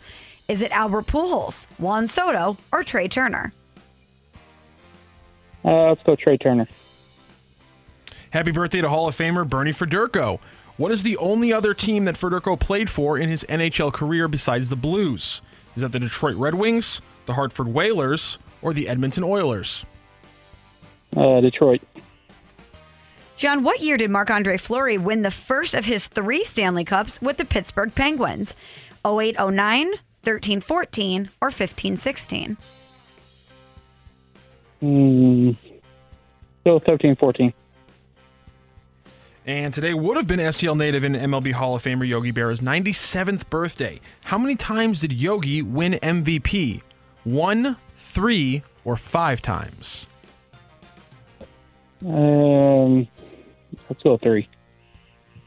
Checking our score here. hmm Confirmed. Waving in Mr. Karraker. John, you did well. How are you feeling? Um, pretty good. You should feel pretty good. That's all I'll say. Randy, get your headset on when you're settled in there. Say Mhm. what's up to John. John, good morning. How you doing? All right, how are you, Randy? I'm doing well. Thanks for listening. Thanks for playing. We appreciate it. Thank you. Sir, are you ready? I'm ready. Alrighty then. Question number one. Mm-hmm. Christian Yelich hit for the cycle for the third time in his career yesterday, joining Freddie Freeman and who else as the only two other active players with multiple career cycles. Um, multiple career cycles. I will do the lifeline. Albert Pujols, Juan Soto, Trea Turner. I'll go Trea Turner. Happy birthday to Hall of Famer Bernie Federko. What is the only other team that Federko played for in his NHL career besides the Blues? Played for the Red Wings. That was probably painful for you, no? Yeah, it was bad. Although he did go to play for Jacques Demers, which was okay, I guess. But your Red Wings hatred probably at peak, peak, right? At that time? Well, the Red Wings at that point weren't great, and we got Adam Oates for him. Okay. Okay. I just know how much you despise. Oh, big time. Yeah, Yeah. that must have been painful. Randy, what year did Marc Andre Fleury win the first of his three Stanley Cups with the Pittsburgh Penguins? I'm going to go with 08. I think they won in 08 and 09. I'll go with 08. Today would have been STL native and MLB Hall of Famer Yogi Berra's 97th birthday. Hmm. How many times did Yogi win MVP? Three. This was a battle. A battle on a Thursday. Final score four to three. No way. Yes way. Yes way, Randy. And I think you Just know- win, baby. I th- oh! oh! Bad oh! form! Bad form! Wow! Wow! Bad form, The sir. arrogance. The arrogance from this man. Oh, Matt, just ring it. Jeez. Go crazy, folks! Go crazy! The winner and still champion of the fight, Randy Karraker. Brought to you by High and Dry Foundation Repair, home of the non commission based Salesforce and hassle free warranty. Here's to the winner. John, I am Yeah, sorry. he got me. He got me on the hockey question. I know that's not my strong suit. Oh, but good job. You got three correct. Excellent effort. Thank you. Have a great day, John. John. I, I apologize. Thanks for listening. Thanks for playing. Thank you. Yeah, Great to have you with us, and thanks for thanks for listening. I feel like I need to send John like a fruit basket or something, Randy. You stun- Randy, you stunted on him so hard. You turned around before the three dropped. That was a Stephen Curry. That was just shots in the air, turning around and walking the other way. That was unreal. but I guess when you know, you know. And you are Megamind for a reason. But, wow, Randy. You know, I hope the Blues have that attitude. Mm, I do hope- too, I yeah. hope that they are ready to fire off Al After the Davis. in first this- period? Yeah, after the first period. All right, Christian Yelich, he hit for the cycle for the third time in his career yesterday. Shout out to him. He joined Freddie Freeman and Trea Turner as the only two other active players with multiple career cycles. Trea Turner has three, by the way Yeah, pretty good. pretty good. Happy birthday to Bernie Federko. I think the Mhm. Blues could give him a nice birthday gift tonight, right? Absolutely. Other than the Blues, the only other team that Bernie played for in his NHL career was, in fact, the Detroit Red Wings. Mhm. The, the hated, that's stupid. The, the winged wheel. I mean, who puts a wing on a wheel? Who puts a wing on a wheel? Yeah, it doesn't make sense. So dumb. What's their explanation for that? I I don't think they admit they're dumb, but that's got to be the explanation. Well, we know the wheel, the Motor City. yeah, But what's with the wing? Detroit Red Wings. I don't know. In fairness, guess. In fairness, the, the Pistons also logo kind of has kind of been stupid. They can't like. Is it a horse for horsepower? Is it an actual like? Is it a car? Like, what are we doing here? But what's the is is it something on a car? A wing? Well, there there have been wings on cars before. But it just doesn't really make a lot of sense. Like if I have to ask these questions, if it's not blatantly obvious why this is your logo, don't you think that it's doing doing a little too much? There are people that are fans of that team, and it doesn't make sense either. It's just weird. Hey, listen, if you've had it for that long, you're just like, oh, it is what it is. There's a reason that we have had punch a Red Wing fan in the face day here in We St. Louis for many years. We do not. Promote yeah, that's violence. become politically incorrect though now over in the 13 years. 2022, Randy. We're not punching anybody in the face unless we're on the ice. Or unless they're wearing a Red Wings jersey. Randy, no. We're focused on the wild today, okay? What year did Marc Andre Fleury win the first of his three Stanley Cups with the Pittsburgh Penguins? That would be 2008, 2009. And today would have been St. Louis native and Hall of Famer Yogi Berra's 97th birthday. Bernie Federko and Yogi Berra born today. Awesome. Good, Good day. A day of greatness. Would have been his 97th birthday. He won MVP not one, not two, but three times. But you already knew all of those answers because Randy got the jack and he let us all know it multiple times. That's the fight. Preemptive drop. Hey, coming up, we're really excited about the Enjoy Illinois 300 coming to St. Louis, and we're going to talk about that with uh, the folks from Bommarito and from the racetrack, the Worldwide Technology Raceway. That's coming your way next on 101 ESPN. We're right back to the Karraker and Smallmon podcast, presented by Dobbs Tire and Auto Centers on 101 ESPN. For many years, Sports fans here in St. Louis have hoped for a NASCAR race at what was then Gateway International Raceway and is now Worldwide Technology Raceway. And here it is, June 3rd through 5th. It's coming up, the Enjoy Illinois 300 over at Worldwide Technology Raceway. And joining us here in studio, Chris Blair from the racetrack and Chuck Wallace from uh, Bommarito. Great to have you guys with us. How are you doing? We're doing great. Doing Thank you. fantastic. And it's it's amazing how much, and we've seen it, guys. Obviously, with the Bommarito 500 too. How much goes into leading up to a race? And Chuck, I know that you've got Richard Petty, and you're involved with Richard Petty. I grew up, my, my initiation to NASCAR as a kid was watching the number 43 car. So that'll be pretty cool to have him in town. Yeah, it's going to be great. Friday the 3rd, we got Richard Petty Day presented by uh, Bommarito Automotive Group, and they're going to unveil the Bommarito Automotive Group uh, Chevrolet Petty Blue and um, Bommarito Red Black. It's going to be it's going to be exciting. Uh, he's going to do all the festivities out at the track and sign autographs and cut a ribbon and I think he's going to be the first one to put a NASCAR on the track. Yeah, our first official lap of a NASCAR Cup car will be by Richard Petty, driving one of his. It was actually his 1981 Daytona 500 winning race car. Is- Oh, it doesn't get make better than with. that. Great. And Chris, let's start and we'll give the information again. But tickets still available. How can people get tickets? You can get tickets at www.raceway.com or via MetroTix, and tickets are going fast. I uh, anticipate that we'll be announcing a Sunday sellout probably sometime in the next five to six days. Wow! So it's Great. It's uh, on fire right now. So the we've got uh, people coming from 49 states, five countries outside of North America, and, and we also have uh, four Canadian provinces represented. So it's going to be a huge event for the whole whole region. Wow, people need to capitalize on these tickets while they can, while they're still available. Well, St. Louis is known as one of the best sports cities in America. How does bringing an event like this to Worldwide Technology Raceway solidify that, especially in the racing world? You know, that's one of the things, and Richard Petty even made this comment a few weeks ago that there's they've always looked at St. Louis as being such an important sports town. And there's so many race fans here, but the race fans always had to go somewhere else. Mhm. And so the drivers and the team owners and everyone that's associated with the sport, they're excited about being here just because of the rich tradition that we have in St. Louis for not only- only racing but the other sports as well. And Chuck, you, you folks at Bommarito have been involved with the IndyCar race ever since its inception, and these are just different animals. You can't just say I'm going to a, a, an automobile race because the NASCAR Cup Series is a lot different than what you see when we watch the Indy cars. Yeah, totally different. Exciting. It's going to be exciting to have it here, but you know they bump and they grind and they rub, and mm-hmm. IndyCar's is a little bit different. But it's really going to be exciting to see NASCAR Cup cars on this track. They got a brand new car this year, and uh, it's totally different. Sounds different, looks different, looks more like a showroom car. And one of the things, and you guys have both been to tracks and to races, it's not just the visual, which is great, but when you're at a race, the feel, the, the, the feel that you have internally is completely different than anything you'll ever experience. Yeah, that's one of the things we always say. You can't really get the full effect just by watching on television. You have to go and experience it and get everything from the start all the way through because there's so many things that lead up to the race and even things taking place after the race. We just it's one big festival and the race is just a key part of that. So, what can fans and drivers expect from the track?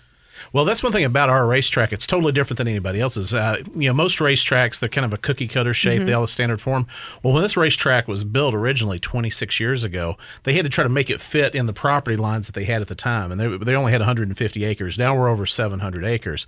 But so it created a weird shape, but that actually makes the racing fantastic. So each turn is a little bit different. The straightaways are long. It, it gives you the a little bit of uh, everything from the super speedways to the short tracks all coming together in one place. So it really just generates exciting racing from start to finish. And what about access to the track on race day in terms of parking, in terms of getting there? That's one of the great things too. Since, like I just said, we expanded the footprint of the facility to almost 700 acres. Uh, we've built uh, all new parking lots. Uh, there's now a three-lane road that goes around the outer perimeter. Uh, we've been working with IDOT and the Illinois State Police. We've hired the best uh, traffic and parking companies to work with us, and that was one of the plans. We were we were working on the traffic plan well before we even had the race. So uh, fans who want to tell the old stories about the old days, it's totally different. So if you haven't been to our racetrack, you need to come see it just because it's well planned now and it's much better than what the previous experience was. Chris Blair from the Worldwide Technology Raceway, Chuck Wallace from Bommarito. And fans also need to take advantage of Fan Fest, right, at, at Ballpark Village on the 3rd and the 4th, because that's another aspect to this, you, you mentioned how the, the race is just part of it, but the Fan Fest is something that with, with the IndyCar race has been really cool, and I have to believe NASCAR does a, a great job with that too. One of the great things that NASCAR is working with us on is putting uh, together a parade where all 40 Cup haulers on Thursday will drive from the racetrack and make a lap through town, go by Ballpark Village, and then come back to the racetrack before we park them. So that's going to be a, a tremendous spectacle that uh, kind of showcases just how big this sport really is, and that's going to really generate a lot of energy leading up to the race. So, whenever a big event comes to St. Louis, whether it's the gymnastic Olympic trials or the PGA championship, we know that St. Louis sports fans show up, and that is reflected financially with the infusion of money we see in the region. I'm assuming you guys are expecting a big economic impact for St. Louis with an event like this as well. Yeah, we've been working with Maryville University. They put together a study that shows this is going to be an economic impact of over $60 million Wow. for this event weekend. And, you know, a lot of people benefit, as Chuck knows from the, their support with the Bommarito Automotive Group 500 IndyCar race. It's a big local impact for us. But for the sponsors and everyone that's involved, the effects just continue on. You know, Chuck and his team took that race that have grown now into a national brand uh, through their involvement with motorsports. Yeah, St. Louis is such a great sports town. I mean, we really need to support this cup race and racing to bring racing back to St. Louis at the level it is now. Is you know, ten years ago you wouldn't have thought about it, but if you haven't been to a race and you haven't seen it live, it's nothing like on TV. Come out and see it. It's a family. It's a family event. There's things to do all weekend long. Uh, in fact, Bommarito Automotive Group is with any service at any one of our 20 locations. You can get two tickets for um, for Petty Day Friday at no charge. Wow. So bring the family out. All right, so Richard Petty going to be the first guy to have a NASCAR car on that track. And by the way, we need to point this out again because if, if people weren't paying close attention, as you mentioned, 49 states, five countries going to be represented. A great opportunity to showcase our metro area, not only as a sports town, but but as a town. It is, and that's one of the things we're in talking with a lot of the leaders, both on both sides of the river. Everybody's excited about it. Uh, Hotels are filling up. Uh, restaurant owners are making plans on how they're going to manage the uh, influx of people. Uh, we're getting calls from all kinds of uh, fans who are looking forward to taking their kids to the zoo and checking out other things that we have going on. And we're even going to do a theme night with the uh, with the Cardinals on the Tuesday before uh, the race. And people are coming in early because they want to be able to go visit the Cardinals and and come to our race. And hopefully they can catch a playoff game with the Blues one night that week too. That's what we're hoping for. All right, is there a car or a driver that you guys particularly are interested in seeing on this track? Chuck? You The, gotta- the Bommarito number 43. yeah. That's the one. That's the one. No doubt about Petty it. Blue and Bommarito Red. Yeah. I have, well, I have to say the Bommarito 43, but no, I'm actually looking forward to seeing uh, Alec, uh, uh, Alex Bowman, who's an old friend of mine, Kyle Larson, Christopher Bell. But they all race around here when they were growing up and developing their careers. Seeing them come back to the big place is going to be uh, it's extra special for all of us. And again, ticket information available at WWTRaceway.com.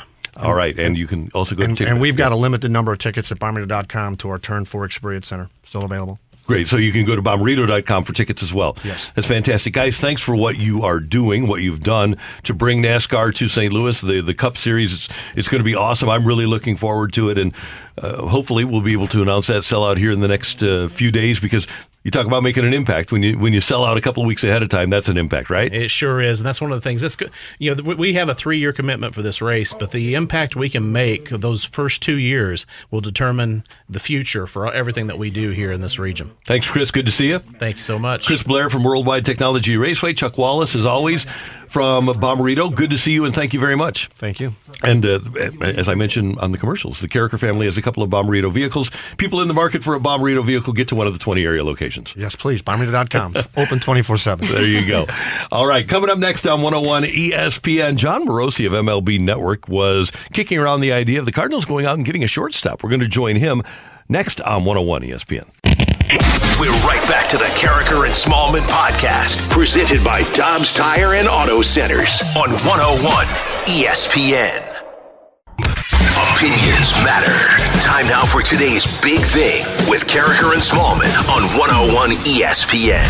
Brought to you by Sydenstricker Nobbe John Deere. Find them online at snpartners.com. With Michelle Smallmon, I'm Randy Karraker. It's 9.02 in St. Louis. Your time check brought to you by Clarkson Jewelers, an officially licensed Rolex jeweler. And Jon Morosi of MLB Network is going to be part of their showcase telecast of the Yankees and White Sox tonight at 7 o'clock. Check out the Yankees and the depleted Tony La Russa White Sox at 7 o'clock tonight on MLB Network. Jon Morosi was on MLB Central yesterday talking about the possibility of Xander Bogaerts, the Red Sox shortstop, being made available and suggested that it would be hard to find a better fit in the major leagues than the St. Louis Cardinals. And when we hear that, our ears perk up, and we got to get Jon Morosi on the show, and he's with us on the Brown and Crouppen Celebrity Line. Good morning, sir. How you doing? Randy and Michelle, good morning to both of you. Thanks for having me on the show today. Really appreciate it. Uh, we- we're excited about having you on, and let's start with this because obviously the Red Sox came into the season with high hopes, and Xander Bogaerts does have an opt out.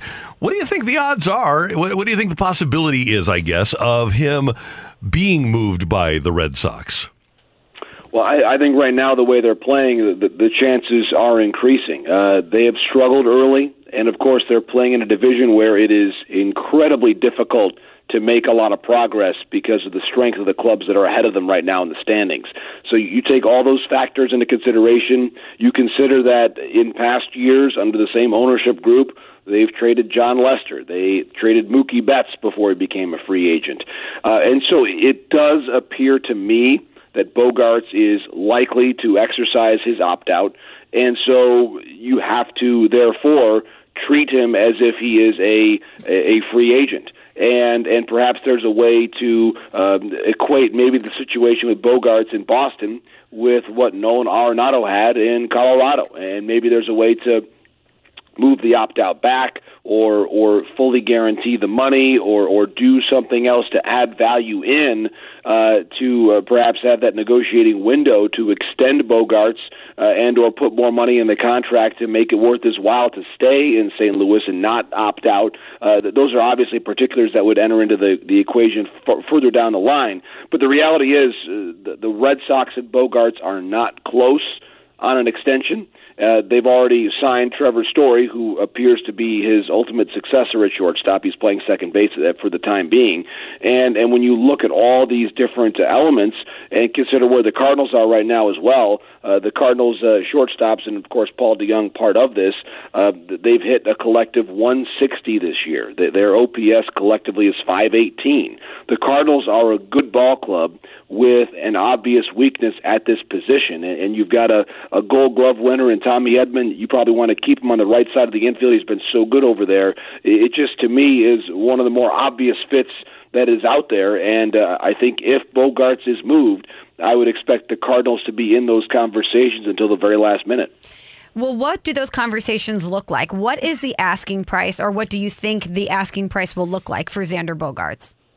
You know, it's a great question, Michelle, because for me, he's in a fundamentally different spot than than Arenado in in that in terms of what the price tag could be, because he is priced fairly, and and he's he's obviously in mid-season form, and and it's just it's a different. Uh, I, I guess what I'm saying is I don't expect it to be a, a true salary dump, if you will, which almost it seemed like the the the, the Arenado trade was. I think you're going to have to give up something of greater value. Is it a Matthew Liberatore? I don't know. I think that that might depend on how much of a guarantee the Cardinals can get in terms of Bogaerts not opting out. But to me, he's a clear fit for this team, both in the near term and the long term. And that's where, when you look at how much he's he's signed for into the future, I, he's he's an ideal fit for this team. There is not a, a shortstop at AAA for the Cardinals who who seems to me to be ready to play this position on an everyday basis. I think Sosa is a really good player and, and certainly a, a valuable one to have. I, I I just think Bogaerts gives you much more overall value. And when you think about the Cardinals, that they've been able to make the playoffs, obviously in, in recent years but have have not been able to advance to a World Series for a while. And I think Bogaerts is that World Series type player that can bring you to that level. And so, whether the uh, to me, I, I would say, given where the Red Sox needs are. I, I would think Matthew Liberatore's name is going to come up in those conversations. They need uh, they need rotation help, and, and he probably is, is the most natural person to start that conversation. We'll have to see where it goes from there. Do you think Nolan Gorman's name may come up in these discussions? He's a guy who's killing it at uh, in the minors for the Cardinals, and a lot of Cardinals fans are waiting for him to get the call up. But do you think that the Cardinals might be willing to part with him?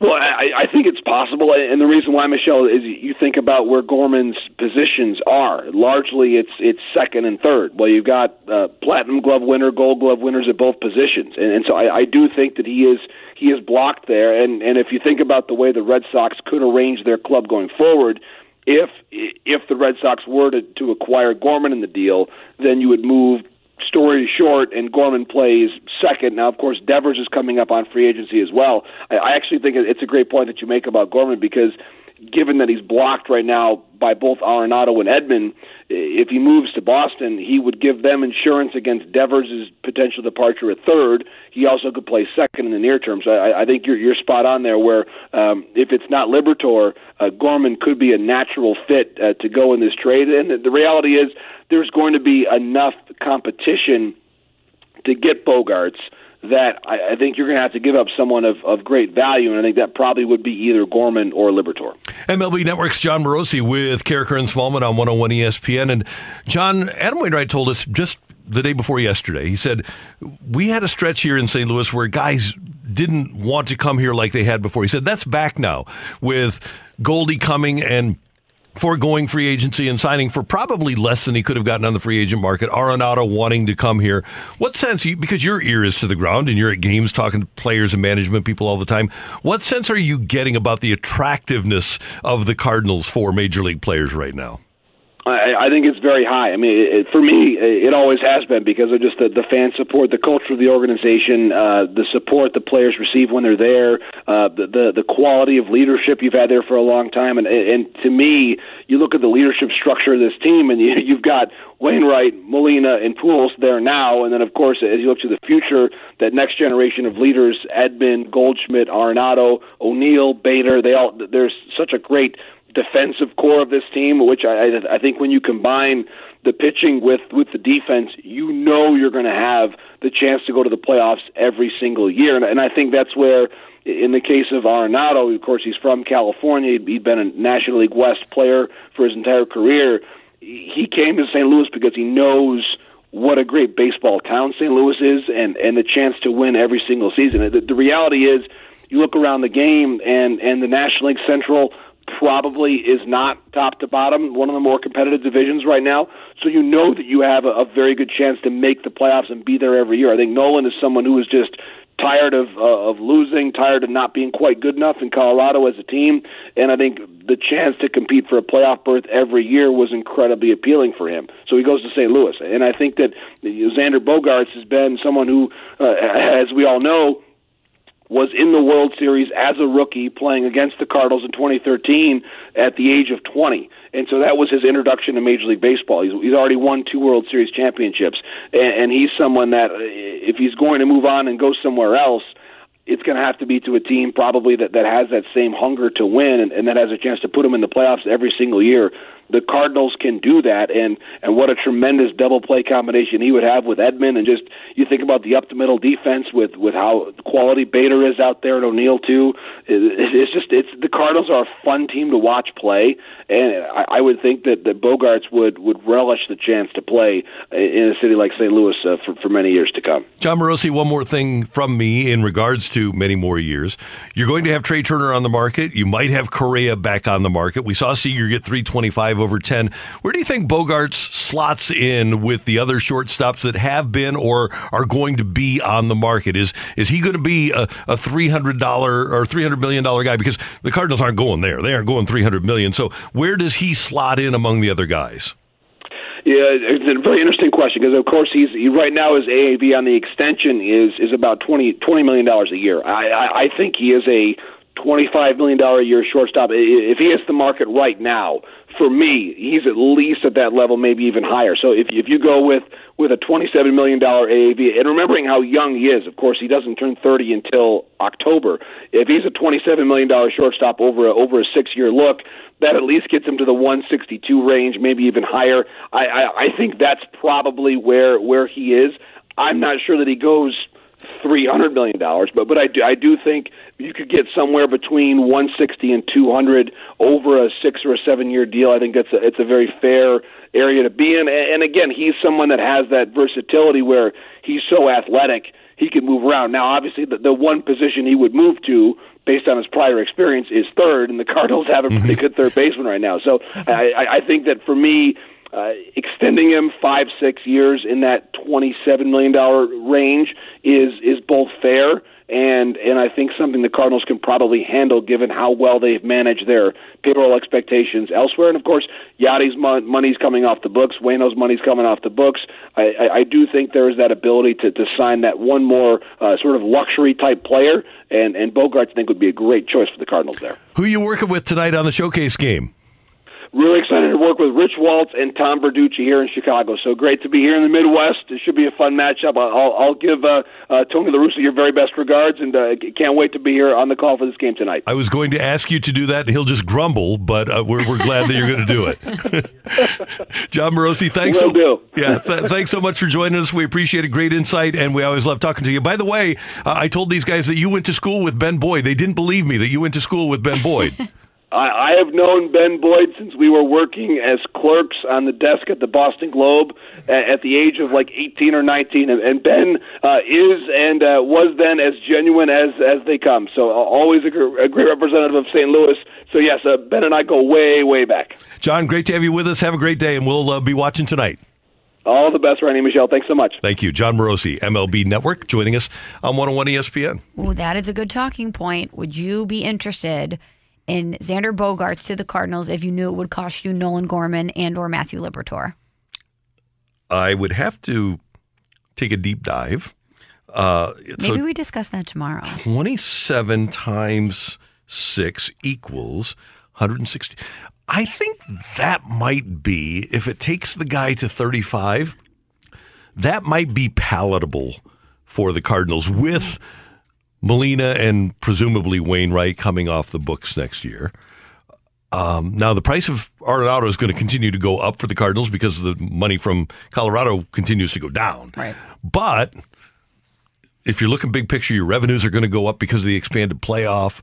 You're going to be back to drawing 3.4 million people. I wonder if that's something that the Cardinals would pursue. And if you're trying to go for it this year, do you roll the dice on a rental by trading one of the names that you two were talking about? I just know that they love a young, cost controlled product. Yes, they do. And I don't know which one they would be more likely to part with. Is it Gorman, who is producing big time, and you would, with the inconsistencies we've seen offensively at times, you would want to have that bat in your lineup some way. I know a lot of people don't want to sacrifice defensively for him, but gosh, how would you feel as a Cardinal fan if you never got to see the Matthew Liberatore experiment? If you never got to see him come to this level Mhm, and see after what he could do after the Randy Arozarena deal, and and maybe the the Cardinals use that hype to to get a guy and go all in now. I don't know, but.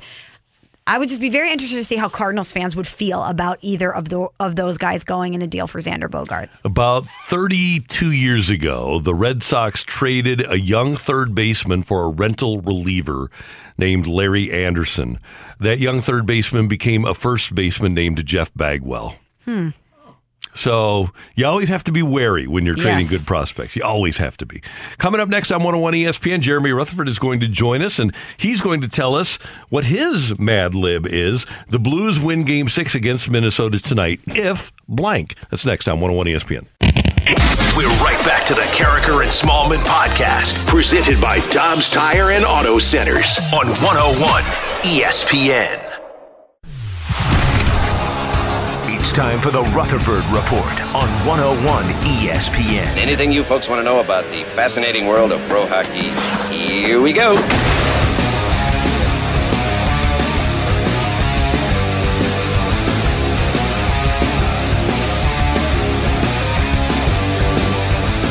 The Blues and the Minnesota Wild game six tonight. It's an elimination game for the Wild, and you'll hear the pregame at seven thirty. Actually, a six o'clock pre pregame here on 101 ESPN with Alex Ferrario, and I believe that uh, he's going to be joined by BK and by Tanner. So that'll be fun, and I'm sure at some point throughout the course of the day after this segment, we'll hear from Jeremy Rutherford on these airwaves as well. Our Blues insider from the Athletic is with us on the Brown and Crouppen Celebrity Line. Good morning, sir. How you doing? Good morning. Good morning. How you guys doing? Everything's good. Okay, you've been listening because you do every morning, and we do appreciate that. Uh, the Blues win Game Six if fill in the blank. Yeah, I was thinking about this as you uh, teased before the break. Uh, Randy Michelle, I think the Blues win Game Six tonight if they are able to weather what I think is going to be a big storm from Minnesota. And who knows when that when that's going to happen? Is that going to happen?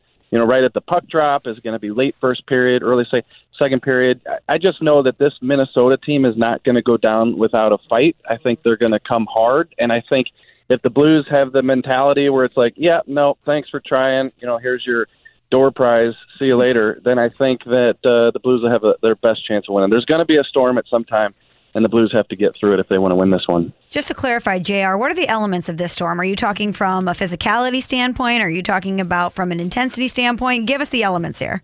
Yeah, I think it's going to be a, a sprinkle of everything. I think it's going to be physicality. I think they're going to, you know, I think that uh, Deslauriers, Foligno, these guys are going to come hitting like we saw a little bit of uh, from the Blues in that last game. And I think, uh, you know, they're going to come and, and try to score some goals. They haven't been able to do that. You know, I did a little breakdown today of what Jordan Binnington and the Blues defense has been doing to try to take them out of that. Uh, but I think once your situation is what the Wilds is tonight, you know, you finish second, uh, great season for them, and then to uh, be in a position where you could be eliminated tonight, we're going to see their best. Hey, JR, why has the Blues game, and it's not just Jordan Binnington stopping pucks, but why have they been more effective since he got between the pipes?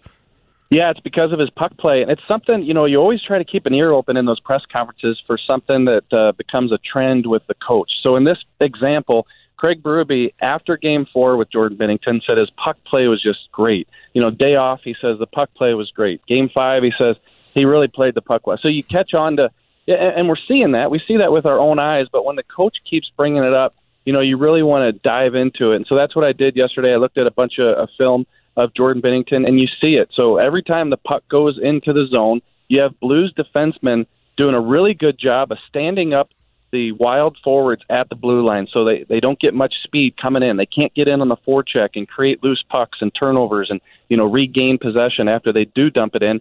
And what you're seeing with Jordan Binnington, guys, is he's finding that puck. He's looking up. He's being aware. You see it in the video. He'll either find a guy on his forehand or he'll backhand it to the other defenseman on the other side, and they clear the puck out. So Minnesota never gets a chance to establish anything. We've known for a few years he's been a good puck handler, but it's really shining here in this series. JR, we knew that Vladimir Tarasenko would likely have a breakout game at some point in this series, and we saw it in the third period of game five. And you have a great piece up at The Athletic about this. And I don't know if it's Kaprizov shining in the first period and Vladimir Tarasenko saying to the other Russian born player, no, no, hold my beer, as you suggested. It's my time to shine. But it just kind of felt like this was inevitable from Vladimir Tarasenko in this series, no? Yeah, no, you're exactly right. And as I was watching Kaprizov go off in that first period, I was like, wow, this is impressive. I mean, that play that he made on that second goal, that shot, I mean, that's just as elite as it comes. And you sit there and you think, you know, are we really going to be writing in a couple days that the Blues lost and Tarasenko didn't do much and Kaprizov was the star and you know, not not necessarily a changing of the guard. There's a lot of good young Russian players in the league, uh, but uh, you know, Vladdy, you, you get to that third period, so much on the line. Now, if he would have scored a goal and got the Blues back into it, I would have said, "Wow, you know, he's he's stepping up here." Uh, but to score three, including the empty netter, just a crazy third period for him. Uh, really shows his leadership and that he was holding some accountability for himself there in the third period. And uh, and at the end of the night, even with what Kaprizov did, Vladdy was the story. And it was an unbelievable scoring year in the NHL. Obviously, you, you have a guy like Matthews get to 60, and you had multiple players, a lot of players over 40 goals. But Vladdy, who's been on the cover of NHL 2K in the past, seems to me down the stretch and with a game like the other night, can reestablish himself as one of the elite guys in the league. Yeah, I think he can. I think there's enough superstars and good young players that I don't know that you know he can be one of those top five faces in the league anymore. When you do have Matthews and McDavid and and those guys, but I'll tell you what, he is he's right there with the way he's played. Uh, maybe that next tier where everybody knows that when you play St. Louis, Vladimir Tarasenko has a chance to score three in the third period and beat you. So, you know, maybe you know that phase of his career has passed a little bit. But Randy, I, I think you're right. I think that if he can still continue to produce like the way he did in the regular season and with what he did the other night, he can still be one of those guys. Jared, some discussion about who might be in net for the Minnesota Wild tonight. Do you think that they'll stick with Marc Andre Fleury, or do you think that they'll pull the Cam Talbot card heading into Game Six?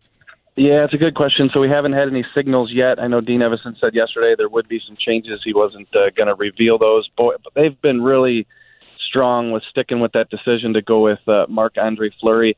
You know, could they mix it up? You know, Fleury's been part of a couple goals. You know, communication or letting them in uh, lately here that's kind of changed things a little bit. So I guess I could see him going to Cam Talbot, but gosh, you know, 13-0 and three down the stretch. But now he's been sitting for a couple weeks. So can you really?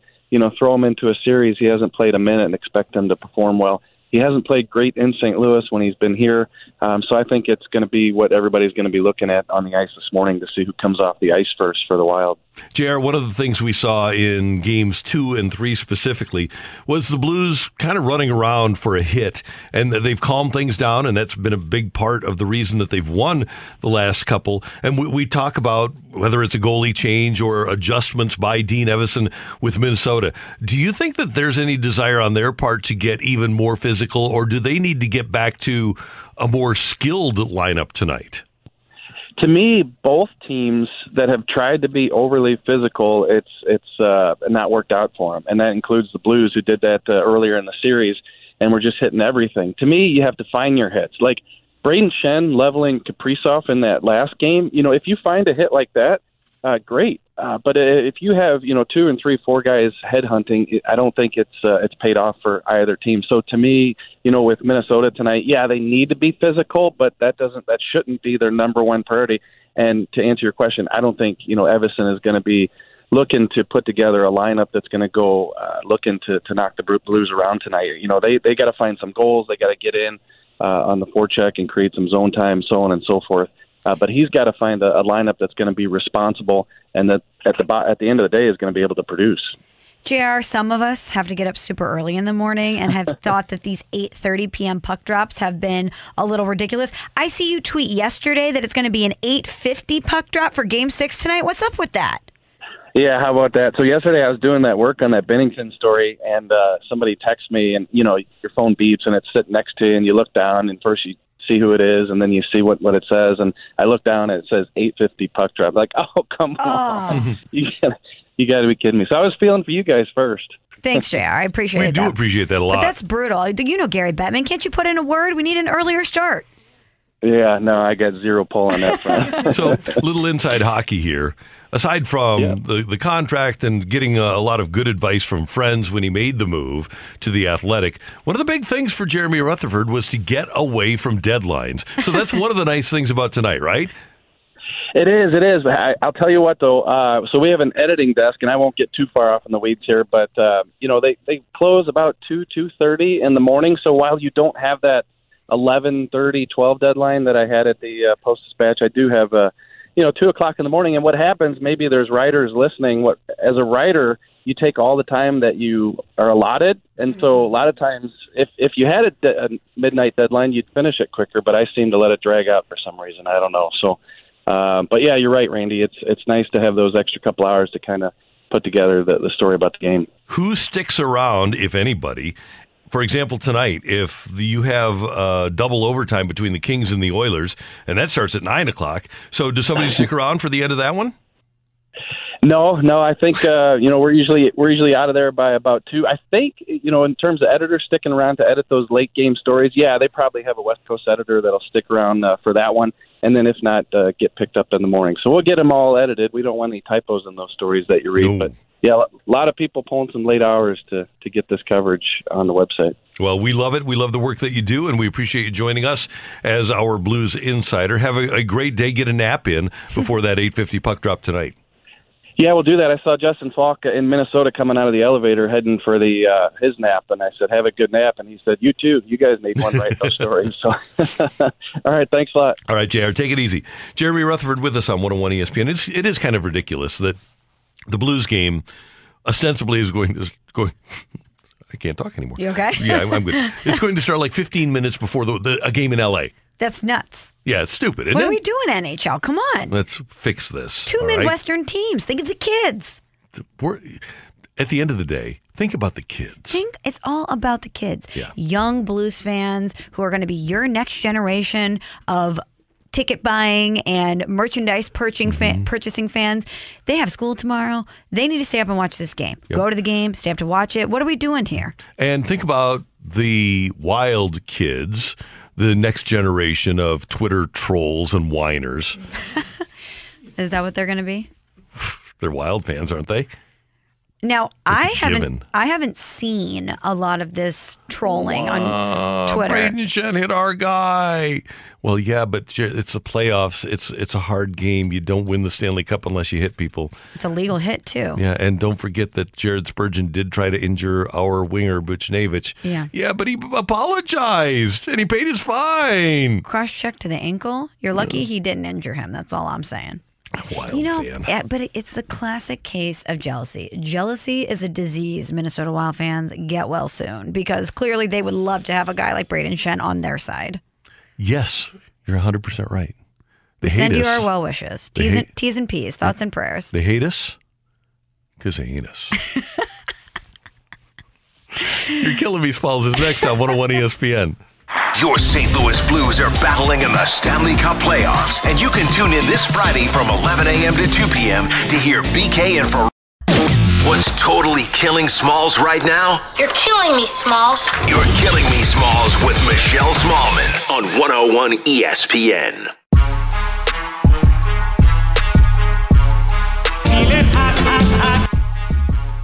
So it's a warm day. Mm-hmm. Michelle, before we get to your killing me, Smalls, I just had an idea during the break. Tell me. Now, I don't have tickets for the game tonight, but if you have tickets for the game, right now it's 9:38 in the morning. Plan a tailgate. 8:50 start. Get downtown about eh, 6 5:30 6 and tailgate before the Blues Wild clincher tonight. So, what time do you think people should start tailgating? Because you don't want to peak too soon, Well- especially with an 850. Well, I keep saying 850, as Jeremy Mm-hmm. Rutherford just told us last segment. It's going to be a 907 puck drop. Oh man. Well, see, here's the thing. If you get down, if you have the day off, or you can get the afternoon off, if you can get down there by three, now it's going to be warm, so bring your tent, okay? But get a grill, get some steaks, set things up, and do a little tailgating. Yeah, or just get you know get some pizzas. You can do a simple one. Mm-hmm. Make sure you have the tent to stay warm, but get a few pizzas and uh, tailgate before this game. You know, I might be in the minority here, but when it's this hot, the thought of eating a pizza, it's just Really, it's I can handle it. too warm and heavy for me. So bring a salad then. We can we can do salads, a fruit salad or something like that. But that also feels like it doesn't fit the vibe of a tailgate. Oh, let me shake up my Well, dressing and pour it over lettuce. Not just a salad, but you stop by the deli at Schnucks and they'll have everything you need. If you you know get some potato salad and, and fried chicken and uh, make sure that when you go to Schnucks you get your cookie cake. But just tailgate before this one tonight. What do you think the state of St. Louis is going to look like tomorrow? 850, 850, Mm-hmm. and air quotes puck drop. If the Blues win game six tonight, we're all going to be on the struggle bus gonna be- tomorrow morning. Well, we'll be jazzed though. Jazzed, It'll but be worse- tired and yeah, but up. it'll be worse if we lose. Oh. We'll be dragging. I can't even think about that because you're Yeah. right. If it is a victory for your St. Louis Blues tonight, We can power through. adrenaline will carry us Yeah. through to happy hour at 4 p.m. Right. But if they lose tonight, it is going to be a brutal, and I mean brutal, Friday at the office for a lot of our friends. It's Friday, Friday. Gotta get down on Friday. Every- We'll see. You're killing me, Smalls. Speaking of hot, you know what is on fire? Tom Brady's bank account. Oh, doctor. Tom Brady's bank account. I thought when Tom Brady actually retired, not this start stop false alarm that Mhm. we've had from him, but when he really hung it up, Randy, I thought that this guy would want to go to the beach. I thought he'd want to throw back some tequila. We know he loves avocado tequila. Yeah. Maybe throw back some shots, drink a few beers, get crazy, and indulge on some nightshades, tomatoes, strawberries left and right. I don't know. Maybe hang out with your kids or your supermodel wife, but no. Instead, Tom Brady wants to lock himself up for another high pressure job. Reportedly, 10 years, $375 million to join the number one broadcast broadcast booth at Fox. Your thoughts? Well, number one, even with that sort of dough, He's not going to catch up to Gisele, who has made upwards of $50 million in many of her modeling years. But I think that's what it took to get him to turn his head. I don't think that he was planning to be a broadcaster until somebody said, well, $375 million. That'll get your attention. And mm-hmm. he It will. I'm sure, again, is looking at the other quarterbacks. He's looking at Aikman, he's looking at Romo, he's looking at Manning, and he's saying, well, not only can I do better than them, but I can make more than them. I believe it's still ultimately a competition against those guys for Tom Brady, and that's why he's going to find himself in the booth. Do you think he's going to be good in the booth? No, I don't think he's going to be. Gr- I, I don't think that he'll be as good as Romo. He he can be an analyst like Aikman, but he's not going to be colorful. Tom Brady is is not going to be colorful. Now, uh, I read a piece this morning that part of the reason he's doing this is because he wants to advocate for the players. He's always been a good advocate for the players, but I don't know that that's what the general general football fan wants to hear. You know what I'll be interested to see is a couple things. Number one, if he's critical of any players, Mhm. because right now he's pretty much beloved across the board. And Peyton Manning on the Manning cast did a lot of X's and O's stuff, but he wasn't overly critical Right. of players. But being in the booth, in the game, in the moment requires you to analyze things that happen in real time. And you're not it's not your own novelty show that you've put together like the Mannings. And I don't mean that lightly, but they're running the ship there. You know, they're joking around, they're Mhm. having fun, they can kind of set the tone. Being in the number one broadcast booth for the biggest game of the week requires a different sort of energy. And at times it will require you to be critical. And I wonder how he's gonna feel when he has to say something negative about somebody that he knows. And I believe the further you get away from that as a player, Aikman does a great job of being critical, but Yeah. being critical not just because the the guy's a jerk or anything, but critical of the play because, like us, he, he the expectation should be higher for an NFL player. I don't know that Brady early on is going to be able to pull that off. I don't think Romo does. Yeah, but Troy Aikman also isn't doing the things Tom Brady's doing on social media, trying to Mhm, get in the conversation and be super likable and get all the likes. I always say whatever he's paying his social media team, it's not enough because for a guy who should generally be super unlikable because of all the success he's had, the controversies, the supermodel wife, these are things that would lead us to not like Tom Brady. His social media presence is awesome. It's he's great. so funny and it's it's topical and he's self-deprecating and I don't know if that's him naturally or if it's a constructed image from his team, but either way, you're kind of giving some of that up when you step into that role, right? Yeah. I also wonder if he makes it the full 10 years. Because he's got all this other stuff going on. Mm-hmm. TB12 his apparel line. He said part of the reason that he wanted to walk away was to spend more time with his family. And even though it's not going to require the same amount of dedication to your craft that being an NFL quarterback it is he still has to go to meetings. He still has to be at these games. He's still going to have to miss stuff with his family. I wonder if he lasts 10 Well, years. And he's he's not taking the job until after he retires from football. Is he going to be want, wanting to broadcast when he's 70?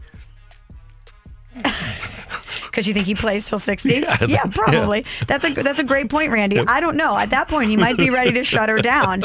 Um, one more thing: Will Tom Brady being in the booth make you want to turn on a game that you normally wouldn't have any interest in? If it's a terrible matchup, let's say, but he's in the booth because that's what Fox is banking Mhm. on, right? This is the greatest of all time. He's one of the most popular and recognizable figures in America. He will bring eyeballs and money to our product. For the first game, I will be there. What they're hoping is that people that wouldn't ordinarily watch are going to watch, kind of like a Super Bowl. Brady's the Super Bowl quarterback. I don't know that he's that beloved that people that wouldn't ordinarily watch a game will watch simply because Tom Brady's voice is on it. if he isn't super entertaining, like Tony Romo found a lane, right? Mm-hmm. Mhm. He was just himself, but the way that he would call plays and watch them develop and, and predict things, people wanted to tune in Yeah. to see if he could do that. Um, Peyton Manning, as I mentioned, different on the Manning cast, but he had all these great guests, and he and Eli have such an interesting rapport that you're going to tune in for that. If Tom Brady doesn't have something like that, I wonder if two years into this, it has the same sizzle. I mean, he's still the greatest of all time, but mm-hmm. But that goes away because, Yeah. I mean, think now how many people that are watching the games, 50% saw Troy Aikman play? Maybe 50%? yeah, it's a great point. Yeah, he hadn't played since 2000, 99, something like that. Well, just like there's a generation of football, or uh, excuse me, of basketball fans that know Michael Jordan as the shoe guy, there's going to be a generation of football fans that know Troy Aikman as the Yeah. guy, the broadcaster. And Totally. I don't know if Tom Brady will be the same, but I just can't believe that. That's part of the reason too that Michael Jordan wanted to do the Last Dance. That was part of the pitches. There's all these kids that think of Jordan as apparel and they think Right. of shoes, and they haven't seen how great you were. Stay relevant. Right. The Cardinals have sent Kramer Robertson down to Memphis. Hmm. Hardly knew you. Yeah. And Edmundo Sosa has been activated, and we presume that he'll be in the lineup today All right. against the Orioles. You're killing me, Smalls. And finally, Randy, speaking of former New England Patriots quarterbacks, the Patriots are finalizing a trade of backup quarterback Jarrett Stidham to the Las Vegas Raiders. They're going to flip late round draft picks in the deal, according to Mike Reiss. But remember when at one point we thought, oh, Jarrett Stidham, this is going to be the heir apparent to Tom Mhm. Brady. He's going to be the guy. But nope, looks like he's going to be Derek Carr's backup.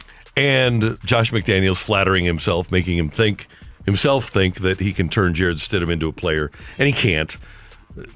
Look, Bill Belichick did a great job with Tom Brady as his quarterback. The other ancillary aspects to Bill Belichick's New England career are mediocre, and that includes going out and fight. He did a good job with Jimmy G, I guess. But Jacoby Brissett never really became anything. And the thing is, people, bel even in the league, people believe that because Bill Belichick found this guy, he must be good. Not the case. Do you think that shine is still the same though? After Brady left and had success in Tampa, and you started to, at least some people started to really decipher how much of the credit pie they were going to give to Brady and how much they were going to give to Belichick. Do you think that shine is still there? Because there was a point there Mhm. where you didn't want to pick up the phone if Bill Belichick was calling you. Exactly right. And I don't know if that still exists. I I think it does because I think the national media narrative is still, oh, he's great, and they don't understand that he's like 20 games under 500 when Tom Brady isn't his starting quarterback, and he's won two playoff games when Tom Brady isn't his starting quarterback. There's still this belief that he that he's the goat, that he's somehow better than Don Shula or Joe Gibbs, when looks to me like he's a product of Tom Brady's greatness. I would love, speaking of Tom Brady, to be unfiltered in the media. He's done a lot of stuff that's produced by him. I would love for someone to do a neutral interview where he has no creative control and they really ask him questions like this and kind of catch him off Don't guard. let him know Yeah. ahead of time what the questions are going to be. I would just love his raw and unfiltered answer of how how much was him, how much was Belichick. But every at this stage now, and probably for the last what four or five years, everything with Tom Brady is prepackaged. There is there is no spontane spontaneity with Tom Brady at this stage. And you know what? The, the truth of the matter is, is Bill Belichick is a great football mind. And would mm-hmm. Tom Brady have had the same success without him? I, I read Seth Wickersham's Yep, book. good they question. worked. They worked in concert together every single week for the game Right. plan. So it, it, the answer simply could be one wouldn't have been great as great without the other. The difference is is that Brady went and won a Super Bowl without Belichick. Yeah, scoreboard Brady. Yeah, exactly. Thanks, Michelle. You got it. Coming up, we're going to head down the stretch with what's on tap. Great news for St. Louis City SC. That's next on 101 ESPN. We're right back to the Karraker and Smallmon podcast, presented by Dobbs Tire and Auto Centers on 101 ESPN.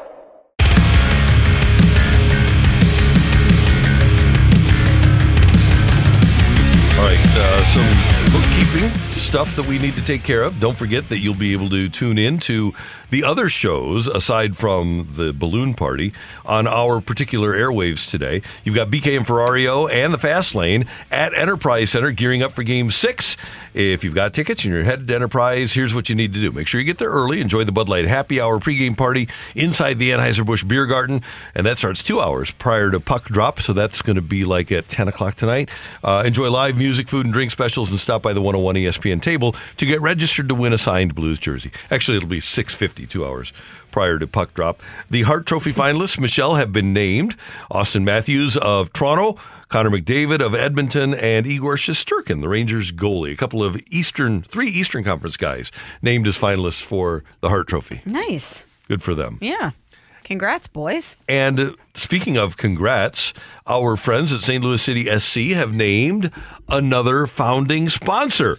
Anheuser-Busch has been named as a founding sponsor as well as the official beer sponsor of St. Louis City SC. The partnership will enable AB to create meaningful connections between its brands and fans on match day and enhance the in-stadium experience during the club's historic inaugural season next year. So, congratulations to City SC and congratulations to Anheuser-Busch keeping that footprint firmly planted here in St. Louis, which we like to see. And now here's the part that we're all going to really be interested in. Yes, we love the the collab, two great St. Louis entities coming together. It's a Mhm. natural fit. But Randy, let's talk about the South Bar uh, that's going to be inside the stadium. It's called the Ultra Club, fourteen thousand square feet, feet, floor to ceiling windows, three sixty to view.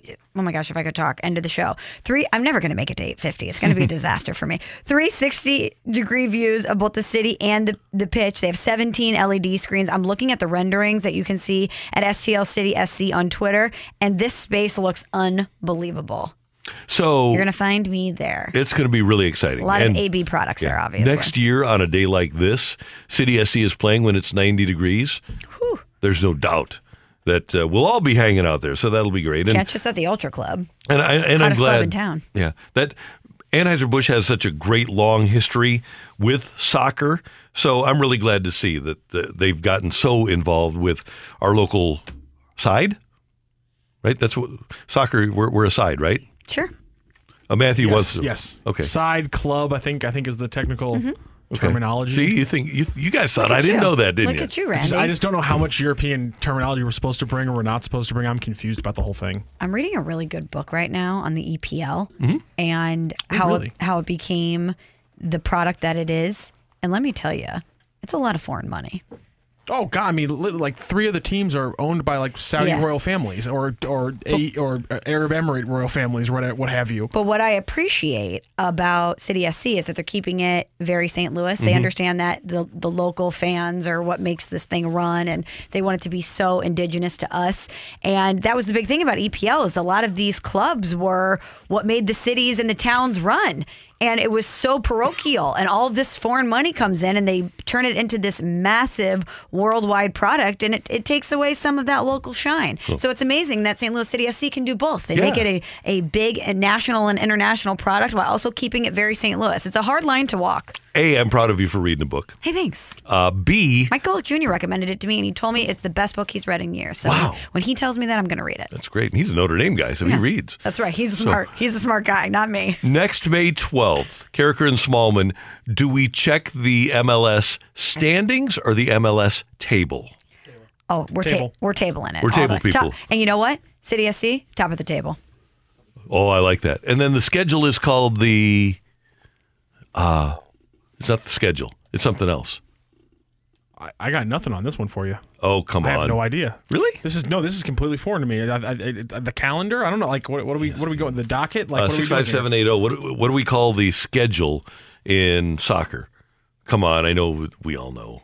You guys should know better. Match days. No, uh, what's it called?